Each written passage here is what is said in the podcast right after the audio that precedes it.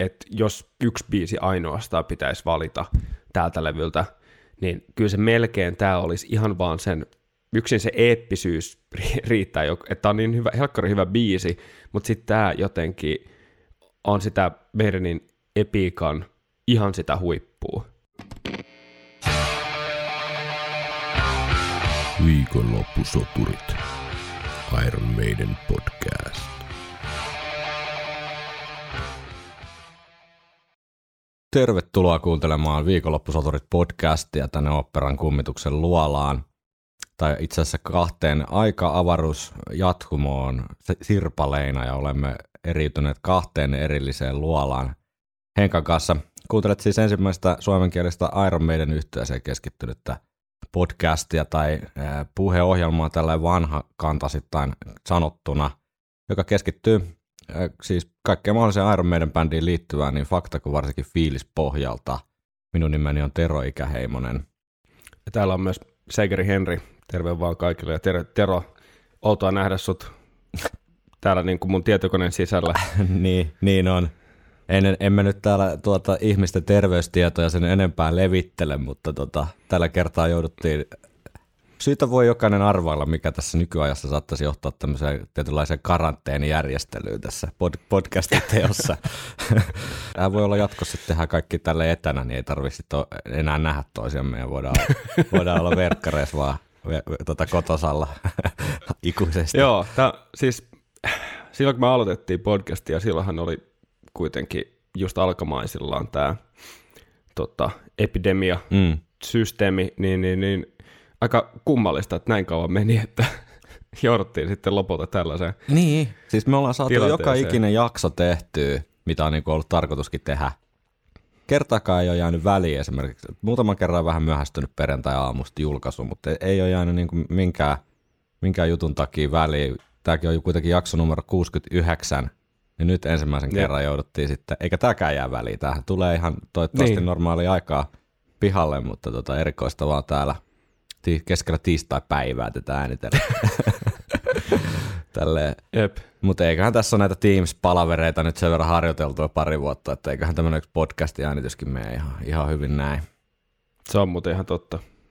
Tänähän on tota, aikamoinen kanssa tämmöinen mehukas herkkupala tarjolla, nimittäin Rime of the Ancient Mariner, Powerslave-levyn ehdottomasti, jos jostain kappaleesta voi näin sanoa, niin eeppinen lopetusbiisi ennen kuin mennään tuohon kappaleeseen, niin ää, pitäisikö mennä nopeasti Iron Maiden uutisiin? Nyt on nimittäin ihan hyviä uutisia. No kerrankin, kuule. Laitapa jingle soimaan. Pistetään jinglen kautta.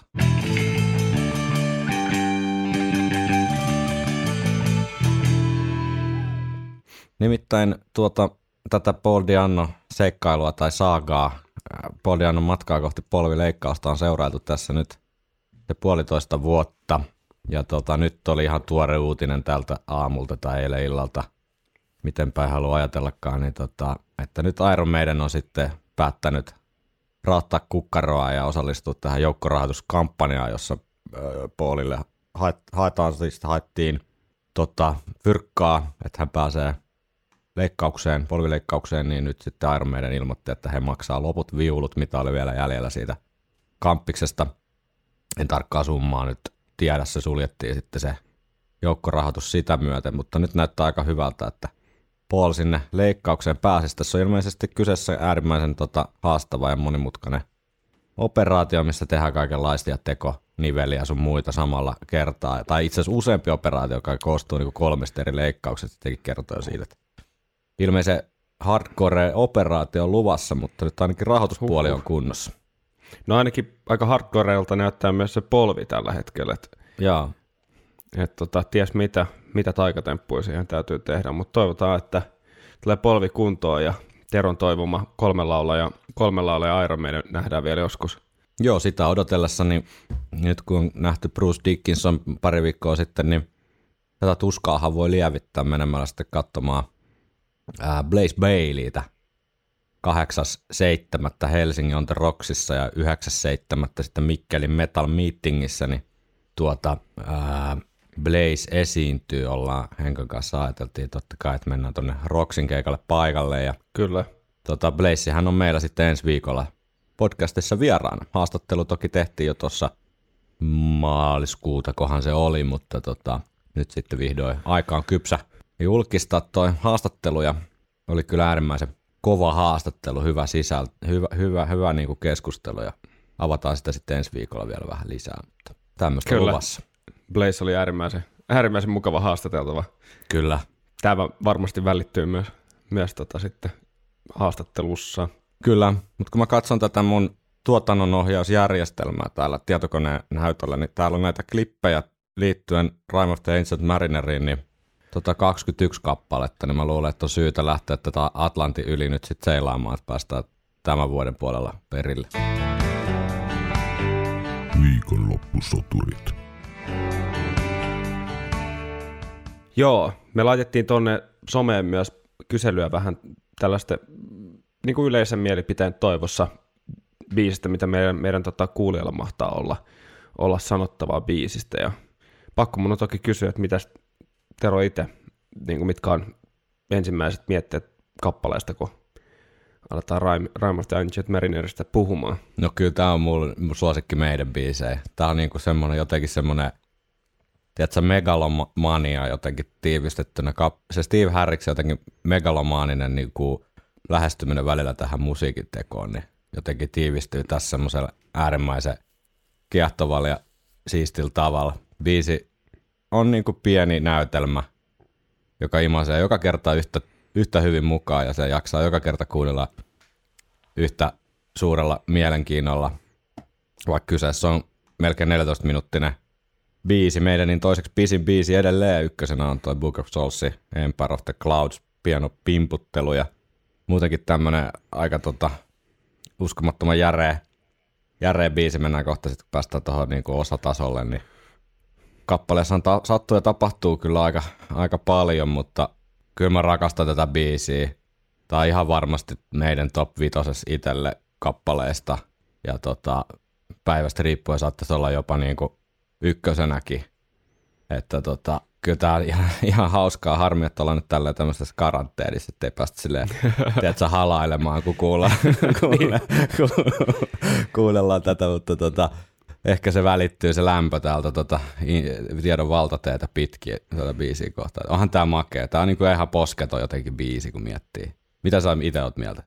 No siis onhan tämä kiistaton klassikko, kiistaton klassikko ja tota, aikamoinen voimannäyte tällaisella levyllä, joka imasee mukaansa jo tota, kansilehtiä tai sanotaanko kantta myöten siinä, kun sun lähdet kokemaan tätä levyä ja sitten se tulee Aces Height ja sitten se tulee Jimmy's Midnightit ja Mm. tota, mielipiteestä riippuen joillekin on fillereitä, joillekin killereitä, muutkin biisit ja, ja tota, sitten sieltä tulee vielä loppuun pari helmeä, Power Slave ja tää.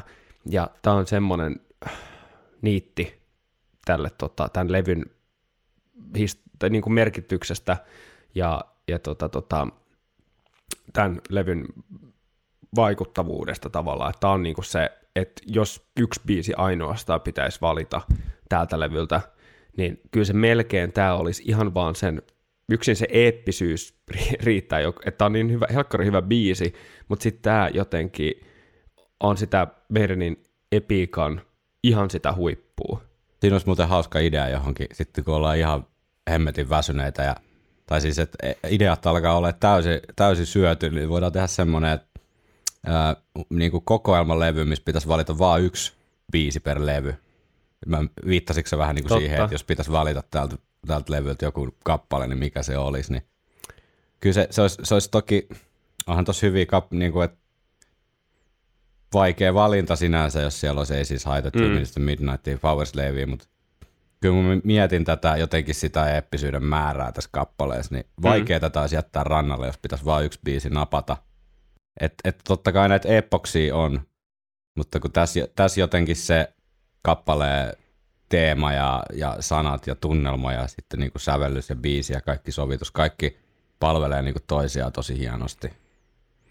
Joo, ja niin kuin sä sanoit, että, että tällaista niin kuin musiikkiteatteria Mm, tavallaan hyvin tiivistettynä mm, ja helppo lukusena tai help, helposti ymmärrettävänä tavallaan, että se tunnelma välittyy siinä musiikissa, siinä sanoissa ja siinä dynamiikassa, siinä kaikessa. Että ei, tämä ei vaadi mitään selittelyä, tämä ei vaadi sitä, että menee kirjastoon tai Google etsimään, että mistä tässä on kyse, vaan se kaikki on niin kuin itsestään selittävää ja, ja sitten kun siihen yn, niin kuin ympätään päälle tämä edelleen levyllä niin kuin loistava tämmöinen niin kuin instrumenttien hallinta mm. tai soittotaito ja sovittamisen taito mm. ja soundit, niin siinä on tarpeeksi aineksi jo. Ja tietenkin Brusen tulkinta kruunaa tavallaan sen koko kakun siinä. Kyllä, kyllä. Jos jotain tämmöisiä vielä ensi fiiliksiä, niin tässä on ihan hyvät soolot näin, mutta jos vertaa vaikka Power Slaveen, niin ehkä niin kuin kitarat ei ole niin tämän, tämän kappaleen niin kuin, tiedätkö, tähtiin välttämättä. Että tässä on tosi, mm. tosi eteenpäin menevä hyvä niin kuin se laukka, laukka komppi ja tavallaan se hyvä eteenpäin menevä fiilis. Ja Brusen tulkinta totta kai, kun on runo, runon lausuntaa siinä kirjaimellisesti myös. Ja Joo. just sitä vähän sitä musiikkiteatteri viilistä siellä väliosissa, niitä kaiken maailman ääniefektejä ja muita, mitä fiilistellään sitten myöhemmin, mutta ehkä mulle tästä ei tule niin, niin kuin välttämättä sellainen kitara, kitaravetoinen biisi, vaikka totta kai ne riffit siinä ihan isossa roolissa niin kuin kaikessa muussakin meidänin tuotannossa, mutta jos tämmöisiä jotenkin koittaa niin kuin sijoitella tätä johonkin osaa jotain semmoista mielikuvakarttaa. Mm. Joo, ja hienot soolothan tässä on, mutta tosiaan just se, ehkä se tuo siihen enemmän sit siihen live-puoleen tavallaan sitä mm. jotain omaansa lisää tavallaan. Tai... Kyllä, näin pitkä biisi, ja tässä ole tavallaan kertosäättä, ellei sitten halua argumentoida, että ne tietyt, tietyt tuota toistot olisi sitten kertosäkeen kaltaisia juttuja tässä biisissä, mutta siinäkin mielessä tavallaan aika erikoinen sävellys. Niin, niin, se riippuu just, että miten, miten itselleen määrittelee sen mm. kertosäkeen, että tavallaan se olisi joku sellainen, mihin palataan vielä myöhemminkin, että se itsessään toisteisuus ei pelkästään ole ehkä se, mutta sitten mm. se vielä, että se, siihen tultaisiin vielä uudestaan jonkun ajan jälkeen. Mutta tässä on niin, niin kuin osasta osaan hyppelyä kuitenkin mm. tämä matka. Kyllä. Steve, Steve Harris on Louder Sound lehden haastattelussa kommentoinut biisin taustaa seuraavasti. En oikeastaan tiedä, mistä se idea tuli. Tein biisin suurimmaksi osaksi Bahamalla, jossa olimme äänittämässä levyä. Minulla oli ajatus biisistä jo, biisistä jo Jerseyssä, mutta muotonsa se löysi vasta Compass Pointilla. Emme ajatelleet hetkeäkään, että biisi olisi 13 minuuttia pitkä. Meillä oli niin hauskaista tehdessä, että kuvittelimme biisin kestävän ehkä 8 tai 9 minuuttia. Kun Martin kellotti kappaleen keston, olimme ihan, että mitä helvettiä, 13 minuuttia. Myöskään livenä sen soittaminen ei koskaan tunnu 13 minuutilta. Mun mielestä tuossa on jotain tuommoista, tai siis samaistun Stevie omiin fiiliksiin siitä, että toi, mm. toi ei jotenkin tunnu no, noin pitkältä biisiltä, Joo. mitä se on. Et, et voi olla jotain minun sairasta sokeata rakkautta, mutta tota, mulle, mulle se aina niin kuin humahtaa vaan se 13 minuuttia ihan itsestään, kun tota fiilistelee. Kyllä, sama homma. Bruce jatkaa, tai muistelut toisaalla. Steve oli lukittautuneena huoneeseensa vaikka kuinka kauan, kunnes eräänä päivänä hän putkahti esiin ja ilmoitti, että minulla on tässä tällainen biisi kuin Rhyme of the Ancient Mariner. Leukani kolahti lattiaan ja takaisin. Anteeksi mitä? Samuel Taylor Coleridgea. Runoja. Puhuttiin tästä äh, tota, Rime of the Ancient Marinerin taustoista aikanaan Live After Death-jaksossa, mutta jos se on kuuntelematta, niin kerrotaan lyhyesti. Että kyseessähän on tosiaan täysin saman niminen The Rime of the Ancient Mariner äh, runo Samuel Taylor Coleridgein runo vuodelta, tai julkaistiin ensimmäisen kerran 1798 ja äh, on myös ilmestynyt suomeksi nimellä Vanhan merimiehen tarina. Mennään tuohon tarinaan sitten ehkä syvällisemmin tuossa hetken kuluttua, mutta Steve on kertonut, että hän on itse tätä runoa koulussa opiskellut ja suora lainaus.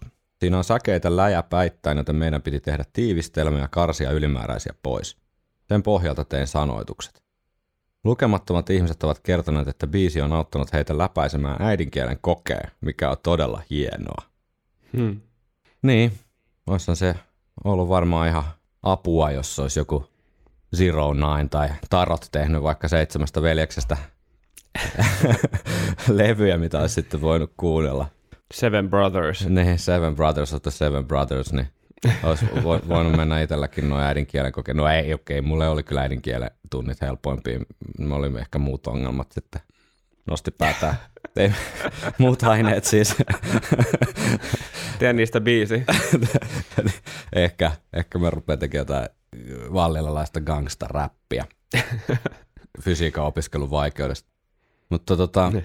ö, runossa, alkuperäisessä runossa ja myös tässä kappaleessa on tämmöinen niin kuin ikään kuin synnin ja sovituksen ja vastuunottamisen ja ihmisen ja luonnon välisen suhteen teemat läsnä, ainakin näin itse tulkitsee. Ja, ää, lyhyesti, en tiedä miten lyhyesti tätä aika järkelemäistä runoa voi, voi tiivistää, mutta tarina saa alkunsa siitä, kun tämä tarinan nimikko vanha merimies kertoo sitten tarinaan Sairomenin kappaleessa, niin alkaa sillä, että hän näissä häissä kertoo yhdelle häävieraalle tätä tarinaa, että he olivat olleet sitten mm, purje laivalla matkalla, merimatkalla ja myrsky oli sitten ottanut laivan haaviinsa ja se, sitä myöten laiva oli ajautunut etelänavalle, jossa se joutuu sitten tämmöisen niin sietämättömän kylmyyden ja usvan keskelle jää vähän niin kuin jumiin, mutta sitten usvasta ilmestyy albatrossi, johon miehistä totta kai tykästyy, koska tämä ikään kuin tämmöisen tyhjyyden ja kylmyyden ja kuoleman, kuoleman hiljaisuuden tavallaan keskellä, niin edustaa sitten tämmöistä jotain toivoa ja pientä elämää.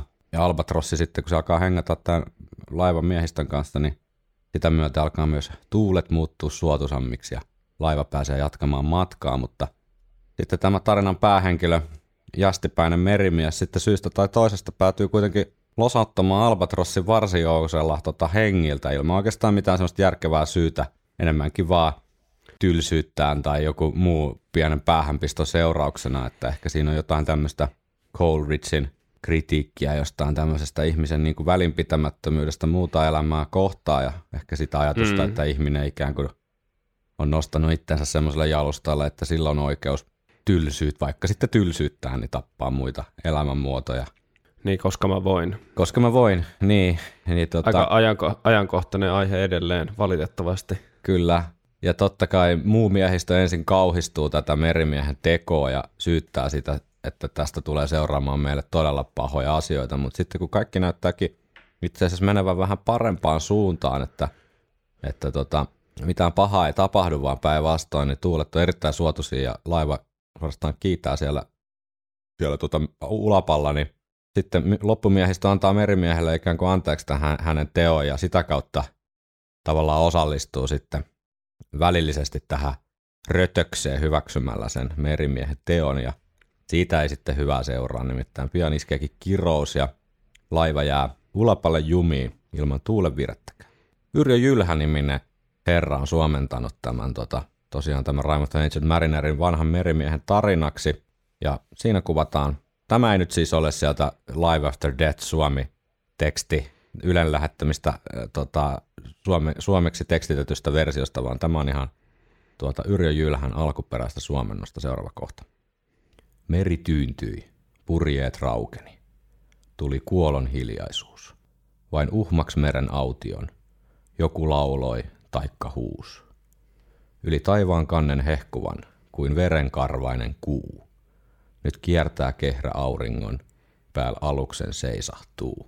Uh. Eli sinne, sinne loppuu kuule tota, aluksen matka ja päivä. Siinä kuvataan itse asiassa itse asiassa tuossa alkuperäisessä käännöksessä kuvataan enemmän sitä, miten se aurinko tulee suoraan niin kuin sen masto yläpuolelle porottaa, eli he on niin kuin suoraan päivän tasaajan kohdalla siinä kohtaa.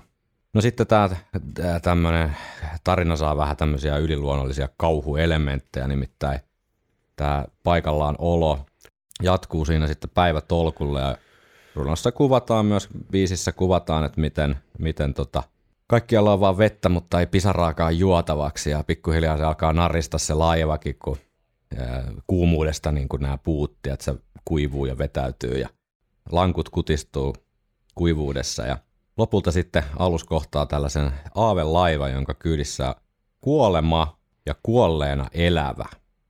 Tällaiset hahmot, jotka sitten heittää noppaa miehistön sieluista ja kuolema voittaa kaikki paitsi merimiehen sielu ja siitä sitten miehistä kaikki kuolee ja ainoa, joka jää eloon, niin on merimies, joka joutuu sitten katselemaan tätä kiro, kirousta näiden kuolleiden merimiesten silmissä seitsemän vuorokauden ajan. kunnes lopulta pelastus tai anteeksi armo, anto tai armo koittaa ainakin jossain määrin merimiehelle, kun hän näkee sitten merieläimiä uimassa täällä mm, tota, meressä ja mielessään siunaa sitten niitä ja pyytää, pyytää anteeksi antoa, niin silloin Albatrossi sitten putoaa hänen kaulastaan ja ainakin osa tästä syyllisyydestä pyyhkiytyy pois ja hyvät henget valtaa kuolleen miehistä ja ne pääsee koti satamaan, jossa sitten kuitenkin ää, alus, alus uppoaa ja tota, muu miehistä menee sinne merenpohjaan, mutta ikään kuin vapaana tästä kirouksesta ja se, joka kirotuksi jää, niin on merimies, jonka tehtäväksi sitten jää kiertää, vaeltaa ympäriinsä maita ja mantuja ja kertoa tätä tarinaa ikään kuin opetuksena muille, että kaikkea Jumalan luomaa elämää tulisi kunnioittaa. Tämmöinen story. Toivottavasti siellä tota, ei radiot mennyt kiinni puolivälissä tätä sepustusta. Päästään kohta kuulemaan Iron Maideniakin, ei hätää. Brusen tulkinta. Brusen tulkinta saattaa tarinasta. olla hieman vetoavampi. Hieno tarina sinänsä. Ja tota, tässä on ka- kaikenlaisia käänteitä ja vauhtia ja vaarallisia tilanteita kyllä riittää yhden heavy biisin tota, tarpeisiin ihan hyvin. Joo, todellakin. Lähdetäänkö tykittelee? Ota, ota, ota, ota, ota, ota. Joo, nyt mulla, nyt mulla on appi auki. Ai niin meidän pitää synkätä nämä, bi- nämä tota, klipit täällä. No niin, kolmannella. Yksi, Yes. kaksi, kolme.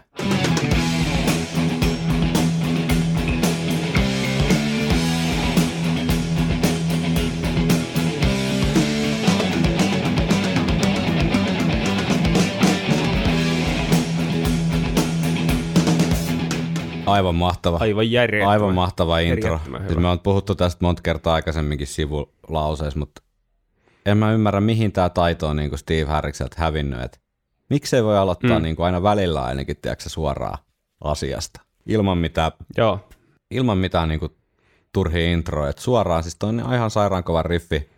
Ja mikä siinä on parasta, niin se vie niin, kuin niin suoraan siihen tarinaan ja tunnelman ytimeen, kuin mikä ikinä pystyisi. Tossa ei voisi olla parempaa riffiä, niin kuin, tiedätkö, aloittaa tätä kappaletta. kyllä ECD sieltä Niin, tulee niin. välittömästi.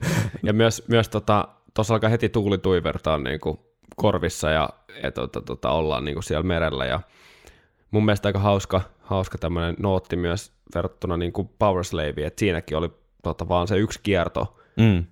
ja sitten lähti heti laulu. Mm. Ja sitten ollaan heti niin kuin asian ytimessä. Totta, siinä on hy- hyvä samankaltaisuus kyllä, ihan totta. Niin kuin kirjaimellisesti. Et se, se jotenkin aina unohtuu tässä, kun tätä biisiä on kuunnellut kuitenkin niin paljon, Mm. mutta sitten kun tätä alkaa miettiä just osissa, että aika rohkea sovituksellinen idea lähtee tavallaan tykit, niin, niin, sanottu, niin sanotusti tykittelee ihan niin kuin oikeasti alkumetreiltä, siis kirjaimellisesti niin kuin ekan, ekan 15 sekunnin aikana, kun jäljellä on biisiä vielä yli 13 minuuttia. niin totta, jos sen tolleen ajattelee, joo. että tavallaan, jos miettii ihan puhtaan pragmaattisesti, niin voisi tulla eka semmoinen fiilis, että mihin tästä nyt vielä tiedät, mennään. Mm. Mm. Että jos me aloitetaan tällaisella intensiteetillä. Niin, kyllä. Mutta joo, toi on, toi on mahtava, mahtava intro, ja sieltä tulee ne terssistemmat sinne, kun tulee tota, sit ton riffin niin pää, loppu, loppuosaan. Ja, Niin joo. Ne Yksi omiakin didididididi- suosikkeja. Jep. Siinä oli, siinä oli tällainen hälytys, herätysääni jollekin. Ja sitten sit, tota, tota, noi soundit totta kai on just täydelliset tuohon, ne on niinku rouheet, Mm. toi hidas laukka fiilis. Se on mun mielestä sitä, mikä kuvaa melkein aina, aina jotenkin Harrison, Harrison jutuissa semmoista matkantekoa tai liikkumista. Ja, Joo, ja todella mieleenpainuva jotenkin rytmiikka, tai rytmi tuossa riffissä, se, se, se jää niinku kerrasta jotenkin mieleen. joo, jep. Se on myös tosi semmoinen jotenkin mun mielestä tälle biisille. Siis mulla on tässä itse asiassa pelkkä rumpuraita tosta ihan alun introsta. Niin kuin tässä on mun Oi, mielestä oi, oi, siis oi. tää niin kuin Nico McBrainin rumpu, pelkästään niin kuin rummuista tunnistaa, mi- mistä kappaleesta on kyse. Et siinä on kuitenkin niin jotenkin Joo. omaleimoinen mun mielestä rytmi myös. Niin kuunnellaan tää. Yes.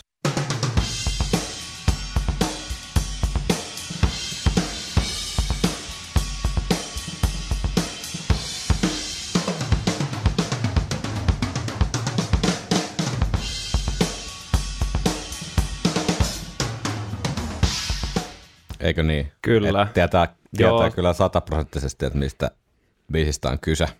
Kyllä, ja se on siis ihan äärimmäisen groovaavaa, groovaavaa meininkiä kyllä McBrainilta. Mahtavaa, sielläkin se oli se China-pelti. Mä en muista, onko sitä ollut hirveästi niin kuin ennen tätä levyä. Mm. Jos mä koitan miettiä, joku, joku tarkka korvane voi, voi tota, koittaa kuunnella aikaisempia levyjä, että onko siellä ollut tota Chinaa, mm. onko Peace of Mindilla ollut tota China-peltiä, mutta mun mielestä se jotenkin ehkä tämän levyn tätä eksoottisuutta jotenkin korostaa. Se voi olla, se voi olla. Alitajuisia juttuja, mitä ei välttämättä ole niin kuin, tietoisesti ajatellut, mutta siellä vaikuttaa. Sinun, sinun aivoihisi vaikutetaan. Niitä huijataan. Kyllä, kohta me mene Indiskaan. Mutta sitten Bruce alkaa louhia sitten vanhan merimiehen tarinaa.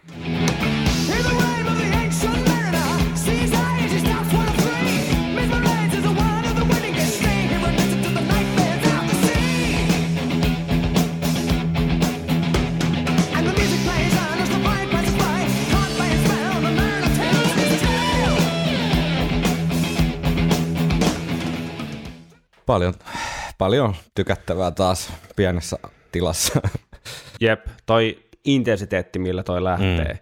toi pitää otteessaan niinku koko säkeistön ajan, Niin. ihan niinku loppuun asti. Sitten ne ihan pienet hennot dynaamiset vaihtelut siellä, just tämä ECD-homma, mm. öö, ja sitten nämä pienet riffit siellä mm. täällä, lopu, lopukkeet tavallaan noille laineille, mitkä niin kuin, no ei nyt ole suorana vastauksia, mutta sen jälkeen kun laulu loppuu ja sitten tulee taustata niitä hentoja kitaraharmonioita, ja sitten toi koko, koko tota, säkeistä osuus vielä, että sinne tulee se vähän Deimureen tuollaista improvisoitu blues tollainen ö, kerros vielä siihen päälle, semmoisena tosi ly- lyhyenä. Mm.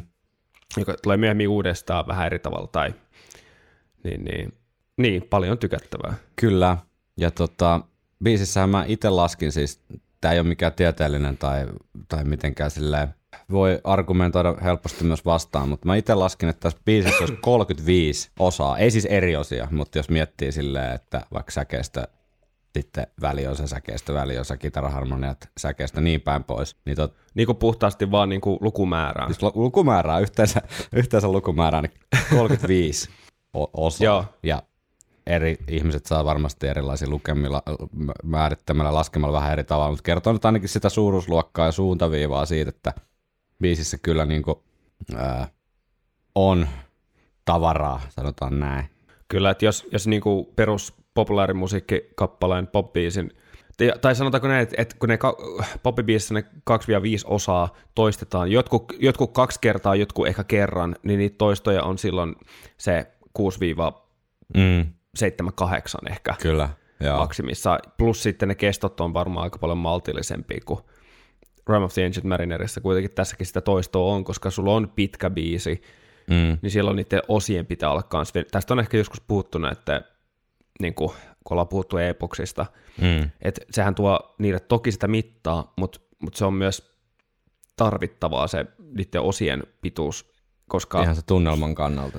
niin sen tunnelman kannalta, et, ja sitten, että jos sulla on joku, se kat, kato on niin kuin Piero Sahara, jos, jos siellä on niin kuin joku, Niin. joku ja, ja, se ei ole niin kuin, mit, miten sen sanoisi, äh, siis se käy enemmän järkeen tavallaan, että kun sulla on pidempi biisi, niin sul, ja sulla on enemmän osia, niin se on myös fiksumpaa, että ne osat on pidempiä kanssa, että se ei ole vaan, joku, mm. se, joku, jotkut asiat voi toki tuoda kerran vaan, ja yleensä ne on nämä osien niin kuin siirtymät, Mm, mutta sitten ne, mit, mitä niin kuin lasketaan osiksi, niin yleensähän ne toistuu, toistuu niin kuin sitten useammin tai kestää kauemmin. Kyllä, ja sinänsä tässä Rime of the Ancient Marinershan ei välttämättä, että tässä on, toistetaan näitä tavallaan samoja elementtejä kyllä aika paljon, että toi 35 ei, ei välttämättä kuvaa niin kuin sitä kovinkaan hyvin, että tässä taisi jotenkin hirveän progressiivinen biisi, biisi vaikka silleen, että, että eri, erilaisia osia ihan älyttömästi. Että tässä on loput kuitenkin suhteellisen ennustettava niin kuin rakenne, se on vaan jotenkin silleen vedetty, kun tiedät haitarin palkeet silleen aika pitkäksi. Niin, ehkä se on, ehkä se on just tämä joku, voisi viitata johonkin klassiseen kreikkalaiseen draaman kaareen, Mm, kyllä. että sieltä tavallaan sen suvannon jälkeen tulee semmoinen uusi, uusi nousu sitten. Joo, että siinäkin mielessä vähän mun mielestä Powerslave yhtäläisyyksiä, että tavallaan sieltä suvantovaiheesta, jos Powerslavin suvantovaihe on se solo-osio tai, tai tota toi Davin soolo, niin tässähän palataan sitten lopulta siihen, siihen biisin niin kuin pääteemaan sen himmailuvaiheen jälkeen. Ja sitten jun, junttaillaan uudestaan loppuun. Eikä siellä enää sitten esitellä mitään, tiedätkö, kovin villiä uutta, vaan sitten mennään ihan tutuissa tunnelmissa samaan tapaan kuin Powerslaveissa. Jep, tohon, tohon säkkäriin liittyen, tohon ekaan säkkäriin liittyen vielä. Tuotan tulee heti ekana niin kuin, biisin nimi, Jep, mikä on mun mielestä ihan kehotus. mainio tapa aloittaa myös tällainen epos. Niin jo, ja se on myös hyvä kehotus. Nyt kuuntelet Joo. vanhan merimiehen tarinaa. Kyllä. Ja Kun kuulet, tämän, kun, kuulet tämän, kun kuulet tämän äänen, on aika, aika kääntää lehteä. Joo, lopettaisi puhelimen räplääminen. You can't play heavy metal with synthesizers. Joo, mä ajattelin, että tämän säkeistön jälkeen tulee sellainen vähän niin kuin väli, väliosa, tai mä en tiedä, miksi sitä tässä pitäisi kuvata. Mutta mä en ottanut nyt tästä sampleja, mä ajattelin, että kuunnellaan sitten seuraava vasta, kun siinä on mun mielestä vähän hienommat laulut. Sitten tulee uudestaan säkeistä, tulee se sama väliosa ja sitten pienet kitaraharmoniat, jotka tuo kaivattua niin kuin dynamiikkaa tähän säkeistö väliosa, säkeistö väliosa rytmiin. Kuunnellaan. Sanot sä hep. Mä sanon vaikka hep.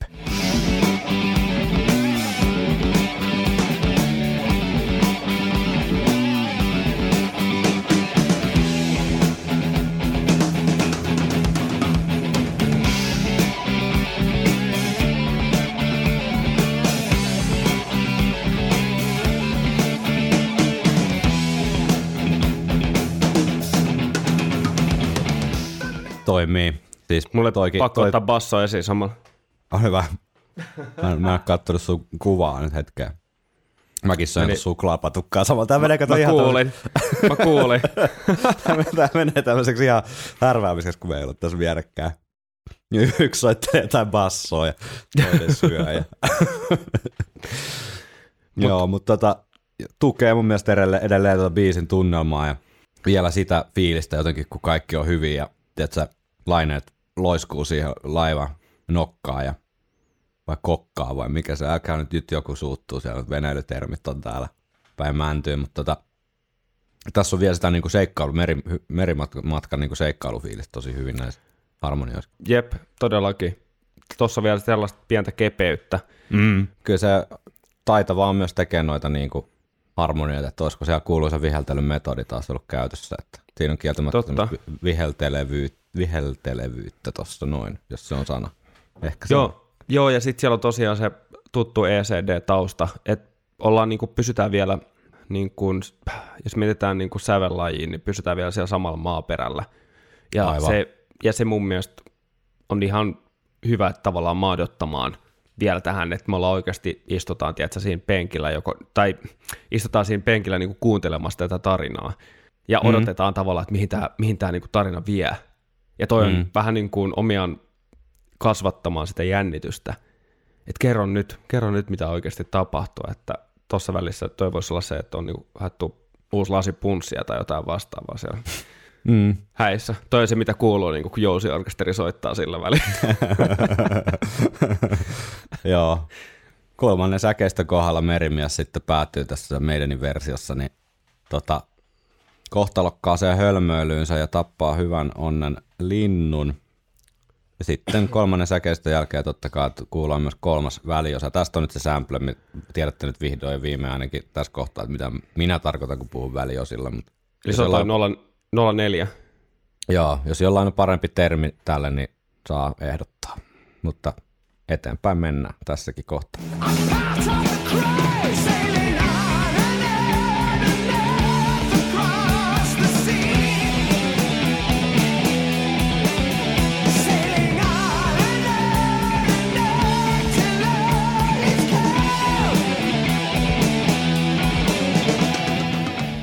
Joo, tossahan on, tossahan on tavallaan, jos me mietitään pelkästään tota intensiteettiä ja ehkä tota sävelkulkuun ja sointukulkuun, niin Mm. tossahan on tavallaan kertsin aineksia. Niin, Sitten se ei kuitenkaan ole. Et toihan on tavallaan osa, joka niin kuin vaan ehkä jotenkin siirtää, tällainen tietynlainen siirtymäosa, tai semmoinen maistiainen tulevasta, tai semmoinen, koska ton jälkeen se palaa vielä niin kuin säkeistöön. Mm. Vähän eri tavalla laulettu, mutta toi jotenkin ehkä syventää sitä tarinaa Mm. ja tuo, näin, tuo tavallaan dynamiikkaa siihen tähän astiseen. Niin, ja jos- sitten jos- ehkä, ehkä tätä, kun tämä on tämmöinen musiikkiteatteriesitys, tämä koko biisi, niin ehkä siihen sitten sopii semmoiset niinku vähän huonommin tämmöiset perus tavallaan heavy biisin elementit, että, että, että tässä kerrotaan tarinaa, eikä välttämättä niinku tarvettakaan millekään kertosäkeen tyyppiselle jutulle. Kyllä, ja sitten jos miettii ihan just tuon dynamiikan kannalta, niin tässä on ollut aika säksättävä tämä rytmiikka tähän asti. Mm. Tähän on melkein eka kohta, missä tulee sitten tota, tota, tosi pitkät äänet. Et ne soinnut soi tosi pitkään, ja laulun lainit on tosi pitkiä, eli tähän tulee sellainen ilmava kohta, joka erottuu niin tuosta osien, osien välistä niin tosi, tosi dramaattisesti vielä. Kyllä. Et sen jälkeen voitaisiin niin kuin, tavallaan ottaa sit ruorista kiinni. Ja...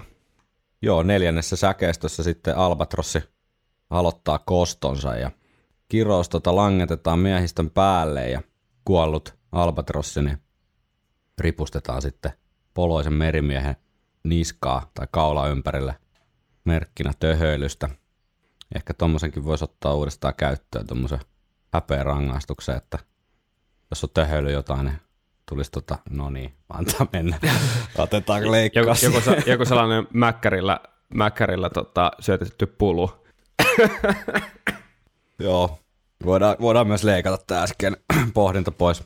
Mutta tota, joo, väliosa seuraa jälleen ja sit mä ajattelin, että viidennen, viidennen tavallaan säkeistä voisi kuunnella, koska tää on ihan suoraa lainausta tästä Cold Richin runosta, mikä on myös ihan hauskaa tavallaan leikittelyä, että vaikka tässä on tiivistelty ja yhdistelty ja tehty tavallaan oma, oma tämmönen ja niin kuin biisin, heavy biisin jonkinlaiseen mittaan solahtava, jos näin voi sanoa tästä, niin tota, versio tästä tarinasta, niin sitten täällä on kuitenkin myös suoria lainauksia siitä runosta. Kuunnellaanko?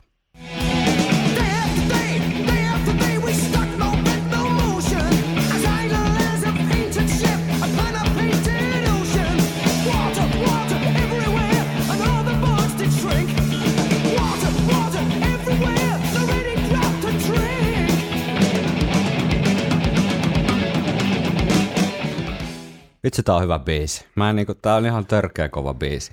Tiedätkö, Henkka?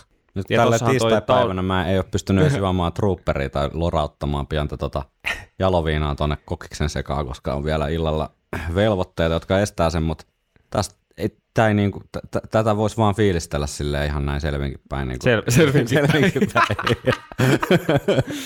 ihan niinku tappia asti, että ei vitsi mitä meininkiä oikeasti. Tossakin niin toi, jos puhutaan dynamiikasta, kun toi tausta muuttuu taas. Mm, Toi on selkeästi niin kuin just uudenlainen säkeistä tossa, mm. mutta sitten se tausta on ihan erilainen.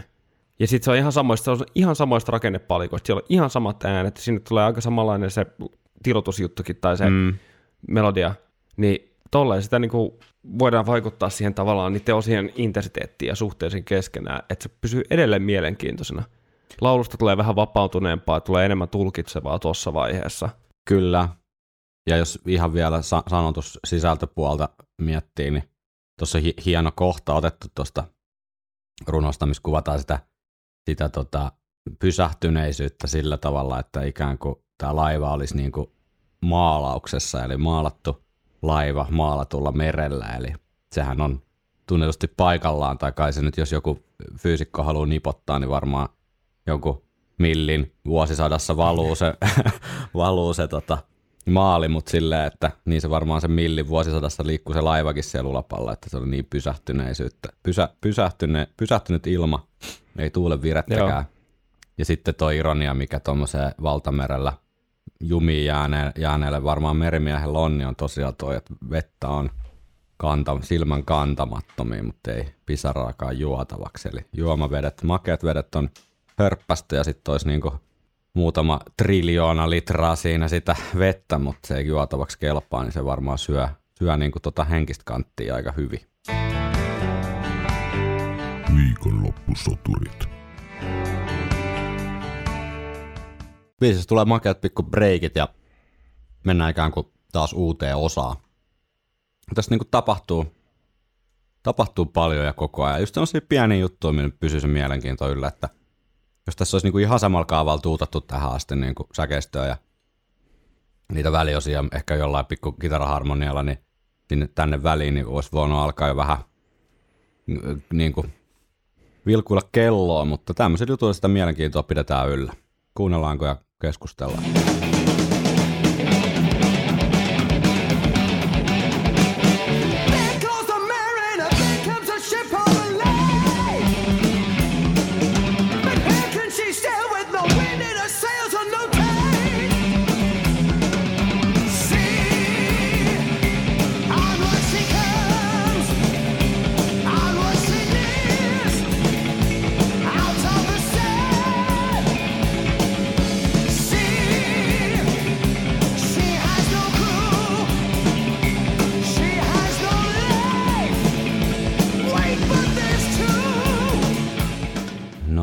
Sieltä ilmastui, ilmestyi sitten Death and Life in Death. Eli nämä hahmot, jotka alkavat sitten pelata pelejä miehistön sielujen kustannuksella. Ja nyt niin kuin alkoi alko tapahtumaan. Vauhti kiihtyy.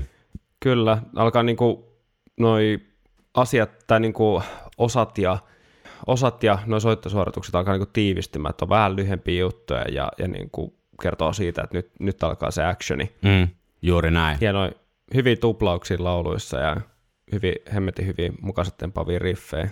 Ja noi breakit on kanssa niin kuin ihan Todella toimivat. to, todella toimivat. Kyllä. Pikkuhiljaa siitä ää, sitten valutaan kohti biisi keskikohtaa dramaattista tota, himmailu väliosaa, mutta sitä ennen on vielä pari mun mielestä ihan makeat pientä, pientä tota juttua. Tämmönen pari eri väliriffiä, mistä mä nyt poimin toisen ja sitten mä ajattelin, että Steve Harriksen biisi, niin fiilistellään kohta sama osa pelkällä Steve Harriksen basso pompottelulla. Joku mikä pömpöttely, se oli se sun yksi sana. No mutta se, Kyllä.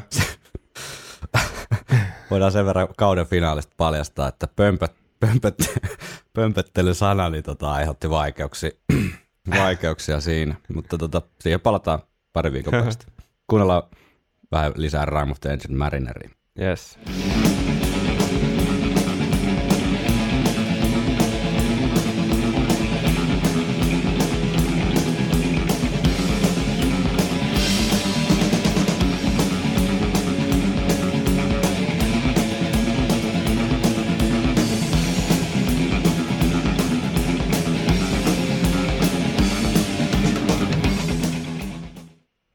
Siinä lop- loppua kohti, niin vähän kuultiin jo alkuun siitä, mihin se riffi sitten muuttuu, niin siinä vähän va- ikään kuin vaihtuu ne osat silleen, että tässä mitä kuunneltiin, niin on pääos- pääosassa basso, Mm.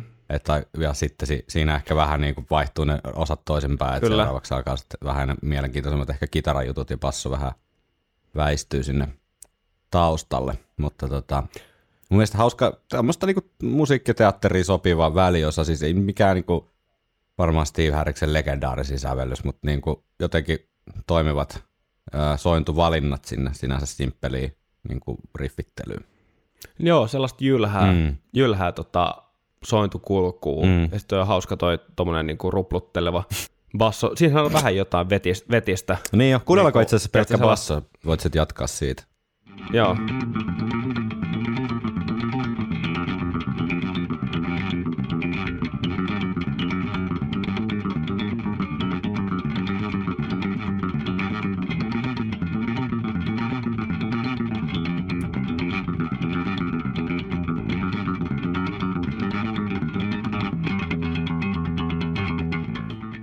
Tälle en ole opetellut, mutta kuulematta, tai ku, tämän perusteella mä kuulisin, että se on niinku se sama kuvio, joka vaan siirtyy joka sointuun. Eli tavallaan teknisesti toi moduloi toi sama kuvio Mm.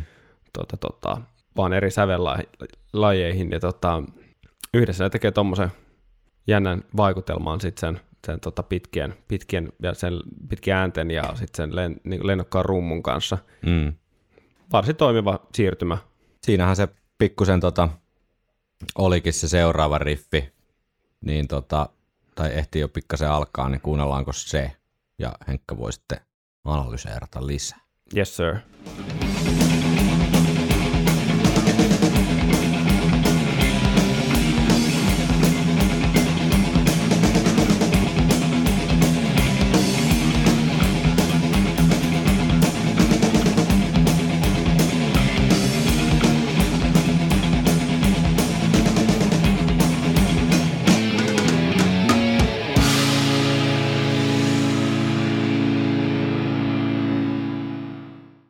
Joo, siis musta toi riffi ihan loistavasti vieläkin edelleen kasvattaa jännitystä. Mm. Se tulee vieläkin intensiivisempi, kun se yksinkertaistuu. Mm. Ja tota, tossahan on vähän viboja tonne noista äänistä ehkä lähinnä, pikkasen ehkä rytmikasta, mutta vaan pikkasen sinne Phantom of the Opera pääriffiin. Mm. Ää, ja sitten toi lopun sointukierto, kun se ei olekaan se CD, vaan CD-dis, niin se tuo sitä eksotiikkaa, ja se on jotenkin, jotenkin mun mielestä tosi raskas Mm. myös tota, kokonaisuudessaan, että periaatteessa toi riffi voisi toimia jonkun biisin pääriffinä ihan niin kuin, en tiedä helposti, mutta voisi toimia.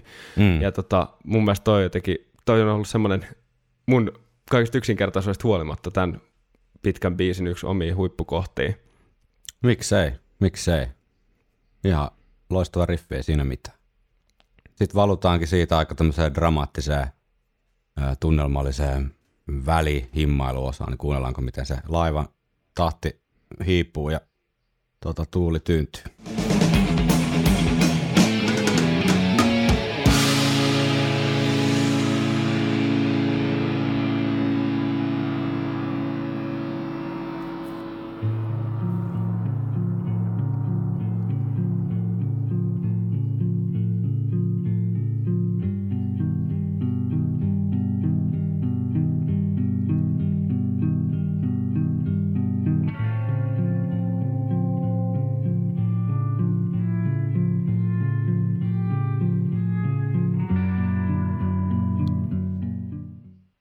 No niin, minkälaisia soitannollisia huomioita? Öö, aika tuollainen matot alta vetävä vaihto niin, niin tohon. Ja aika epäortodoksisia, ehkä aika modernia sävellysratkaisuja. Ja tota, öö, eli se ei ole mitään vikaa. Musta tuntuu, mulla on sellainen pieni kutina, että ne pohjautuu pitkälti näihin niin kuin soittopositioihin tavallaan, miten kädet on otelaudella enemmänkin kuin sille, että on ollut nuottipaperi edessä. Ja nyt mietitään, mitä ääniä siellä soi, vaan se on tullut niin päin, että sormet on otelaudalla mm. ja ne on tehnyt jotain, niin sit se on kuulostanut ihan kivalta. Mm. Ja mulla on tässä kitara sylissä. Ja tästä tulee tätä samaa kuvioa. Mm. Ja musta tuntuu, että se on lähtenyt just siitä niin kuin, tota, tota, soitto, soitto niin kuin, miten se nyt sanotaan, Enemmän niin Sillä fysi- käden- fysiologinen asia kuin mikä semmoinen luovuudesta kimpoava. Joo, ja sitten toi ylinouseva kvartti toi ääni tuossa bassolinjassa, joka niinku, eli, eli toi asteikon viides ääni, eli sen kolmisoinnun kolmas ääni, pa, pa, anteeksi,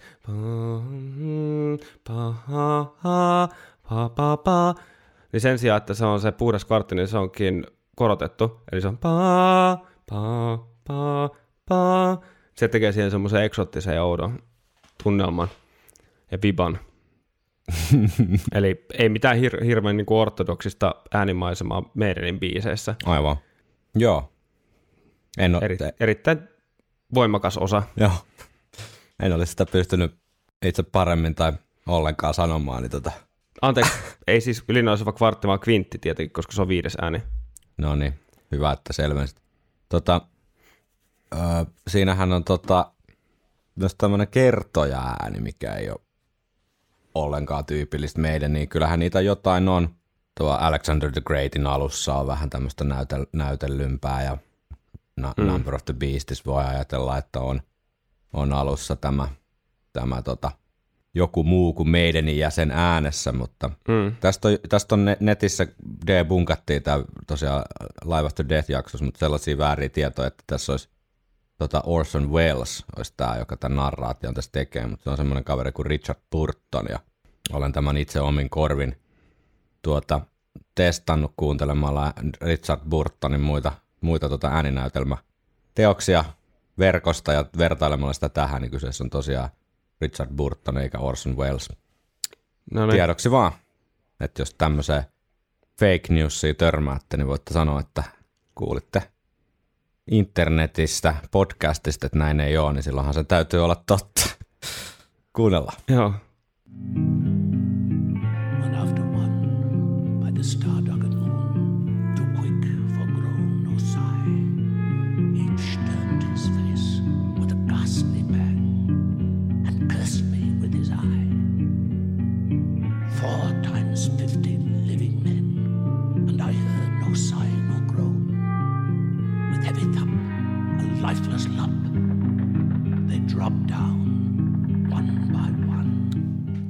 Joo, ei hullumpaa eläytymistä.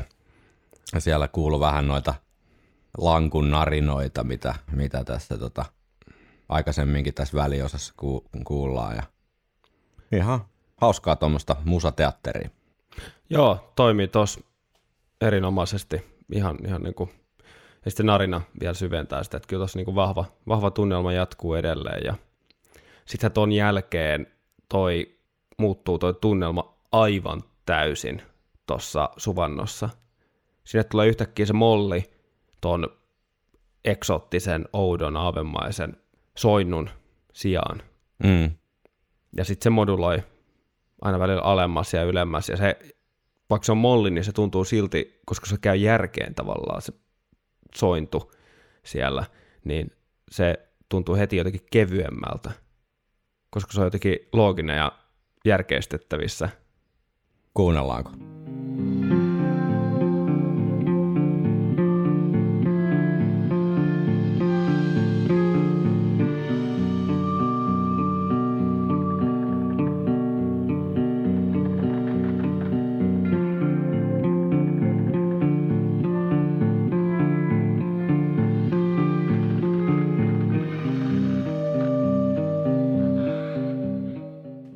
Tavallaan toi osa, just missä toi luonnollinen, tai tosi niin kuin tuttu, niin mä jotenkin käsitän sen, ainakin nyt tuli mieleen semmoinen, että itse, että yhtäkkiä asiat alkaa käymään järkeä ja alkaa ehkä pikkasen niin kuin sumu alkaa pikkasen hälvetä ja nähdään sen sumun taakse. Mm. Ja sieltä ollaan valmiita niin kuin lähteä siihen uuteen, uuteen nousuun tavallaan. Joo, kyllä. Uuteen nousuun kirjaimellisesti tässä, tässä tota mennään. Biisihän sit, sitten tota, lähtee aika vauhdilla eteenpäin. Kuunnellaanko? Yes. The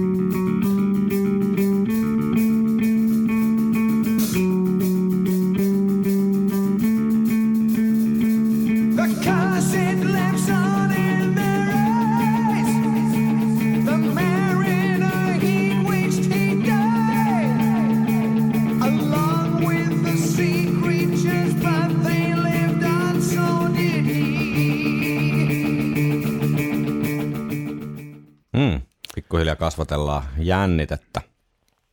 Joo, toi on myös mainio, mainio tapa, että se lähtee tavallaan ihan tyhjästä. Mm. Ja toihan moduloi sitten duurin ja mollin välillä. Mm. Et eka, eka se koukon kuvio menee duurista ja sitten yhtäkkiä se laulu, laulun myötä tota, se laulumelodia vie sen sinne molliin.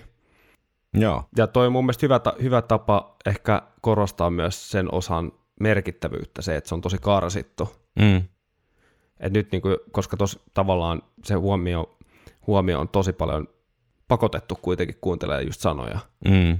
kun takana vaan säksättelee ja sitten se laulu vähän niinku liihottaa siihen päällä. Mm. Ja eikä ole mitään ylimääräistä viemässä sitä niinku huomioon pois. Näin on Maret. Mennäänkö eteenpäin merimatkaan? Kyllä. Then the spell starts to break. The albatross falls from his neck,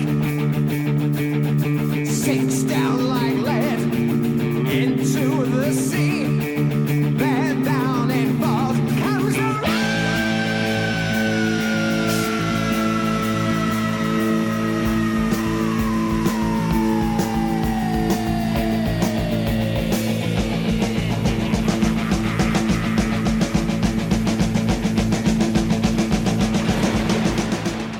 the.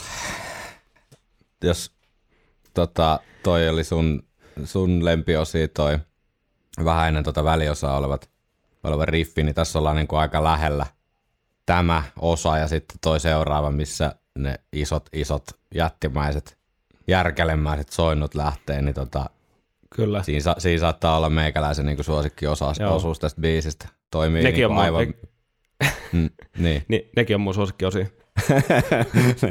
tota, toimii aivan sairaan hyvin. Siis tos, toi, toi, miten Bruce kirkuu ton Rain-sanan ja Joo, se mikä johdattaa siihen vielä kanssa. kyllä. Ja sitten tota, miten se komppi lähtee siinä tota, tota, tosi, hie, tosi tyylikkäästi mukaan. mukaan Nico McBrain lähtee soittaa vähän vauhdikkaammin ja pikkuhiljaa niin kuin kovempaa soittaa, aika fyysisesti kovempaa, että lähtee se tunnelma kohoamaan. Joo, ja sitten kyllä, ja sitten kuten pitääkin näin pitkässä biisissä, niin se nostatuskin on ihan sairaan pitkä. Joo. Joo. tulee vähän niitä fillejä ja sitten sitä Brusen nauruu ja, ja mm. Tollasta. Kyllä. Että si, siinä tavalla Sitten tietää, niin että nyt lähtee johonkin, Lupailtiin. Niin niin, että nyt isot lähtee soinnut. johonkin isoon. Klippi, nu- klippi numero 13 nimeltään Isot soinnut. on, on, onko sulla siellä lista On, valmiina? on. No niin, pa- painetaan heppä. Yes.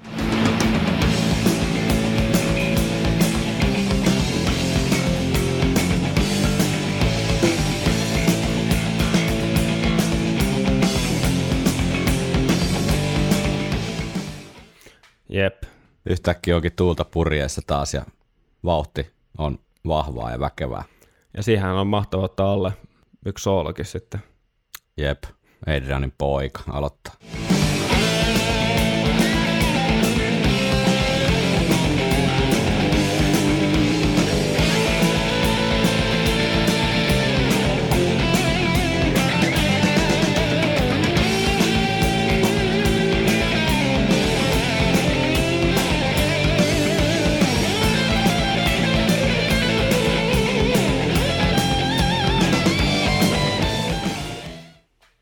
Erinomainen. Tosi hyvä, sopii tuohon tunnelmaan ja just kun tuo on tuommoinen hitaampi juntta riffi tavallaan taustalla ja mm. osoittaa mun mielestä tuosta Adrianin tyylitajusta ihan älyttömästi. Siinäkin mm. tulee ihan loppuun se yksi pieni juoksutus, vähän saman tyylinen kuin oli tuossa Powerslavin soolossa mun mielestä. Joo, Ihan loista, tai to, loistavaa tunnelmointia. Et ei nyt semmosia niinku top kolme, mutta se on Adrian hitto vielä. niin, niin, se on top kolmessa on tunkuu. Mutta Niin. tota, tota, tota, joo, sekin on aika, aika jännä, että no kuunnellaan Dave Murrayn soolo tähän. Joo, Mä jatkan sitten ajatusta, yes. joka saattaa olla vähän tämmöinen puolikas, mutta ei se mitään. Puolikaskin ajatus on parempi kuin ei mitään ehkä. Joo.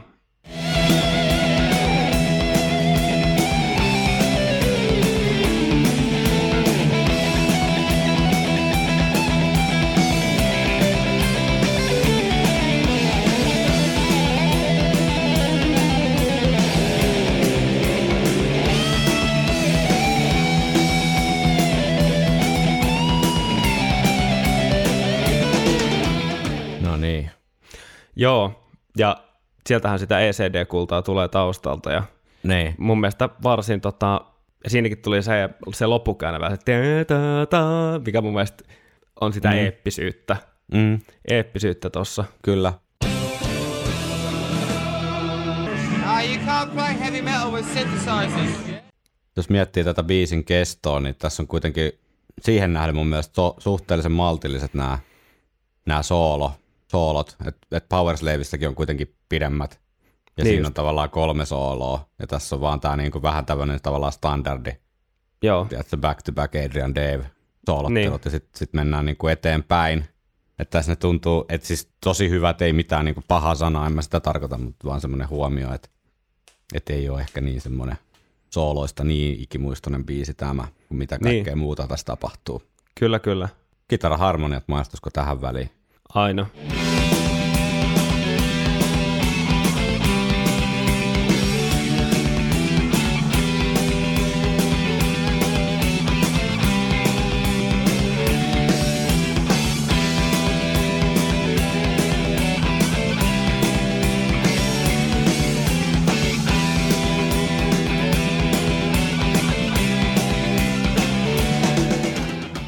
Joo, ja sitten, sitten tavallaan tässäkin tapahtuu vähän sama, että äh, kuin tuossa väliosassa ennen, ennen tota, tota, suvantoa, eli tavallaan siitä instrumentaaliriffistä, mikä soi vähän ehkä kirkkaammin ja iloisemmin, ja, tai ei iloisemmin, mutta lennokkaammin, niin mm. yhtäkkiä vähän se tiivistetään tunnelmaa ja aletaankin soittaa tuolle säksättävästi ja dempataan niitä ääniä.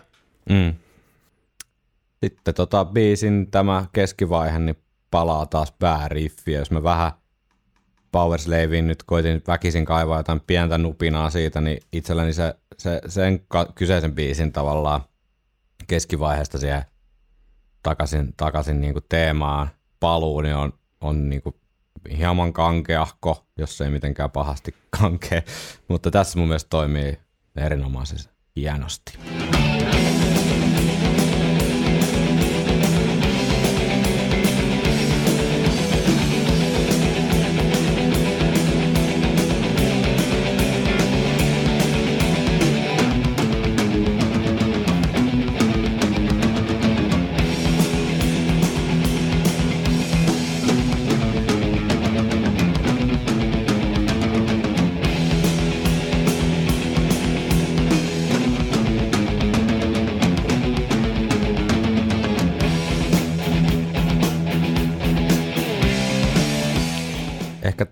Mä vielä tätä sun, mun, mun ajatusta avaan, niin nyt ve- verrattuna tähän, niin tässä jotenkin tiedät, että se vähän tiisattiin sitten, niin kuin pitkitettiin vielä vähän sitä jännitystä ennen kuin se ihan Mm. mahtava pääriffi sieltä alkoi, niin se, se on ehkä se juttu, mikä tuossa jotenkin mulle toimii, että jotenkin maltetaan vielä vähän kiusata sitä kuulijaa, ja sitten se pamahtaa se ihan loistava riffi sieltä, niin se tuntuu tosi palkinnolta.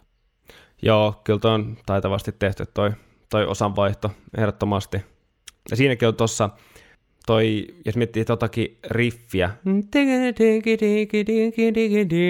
niin eihän ole missään mitään tekemistä niin kuin, tiedätkö, 1700-1800-luvun taitteen merimatkailun vaan Ne. toi viittaa toi Fryginen dominantti enemmän sinne Power Slave-maailmaan, Mm. niin kuin jos miettii puhtaasti sitä kuulokuvaa, ja eihän siinä mitään. Kaikki saa tehdä, mutta mun mielestä se on myös tämän levyn tota, tota, juttu, että siellä on niitä pieniä viittauksia sitten siihen ylempään kontekstiin tavallaan. Mm, aivan. Ehkä se siellä sitten tavallaan se tunnelma välittyy ja tunnelma pysyy jotenkin yhtenäisenä sen Niin. ansiosta.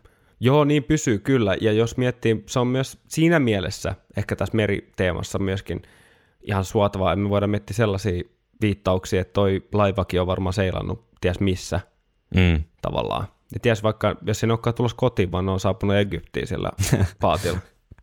Niin voi käydä, jos lähtee merille seikkailemaan. Jep, Menee vielä tota Albatrossin nirhaamaan. kyllä.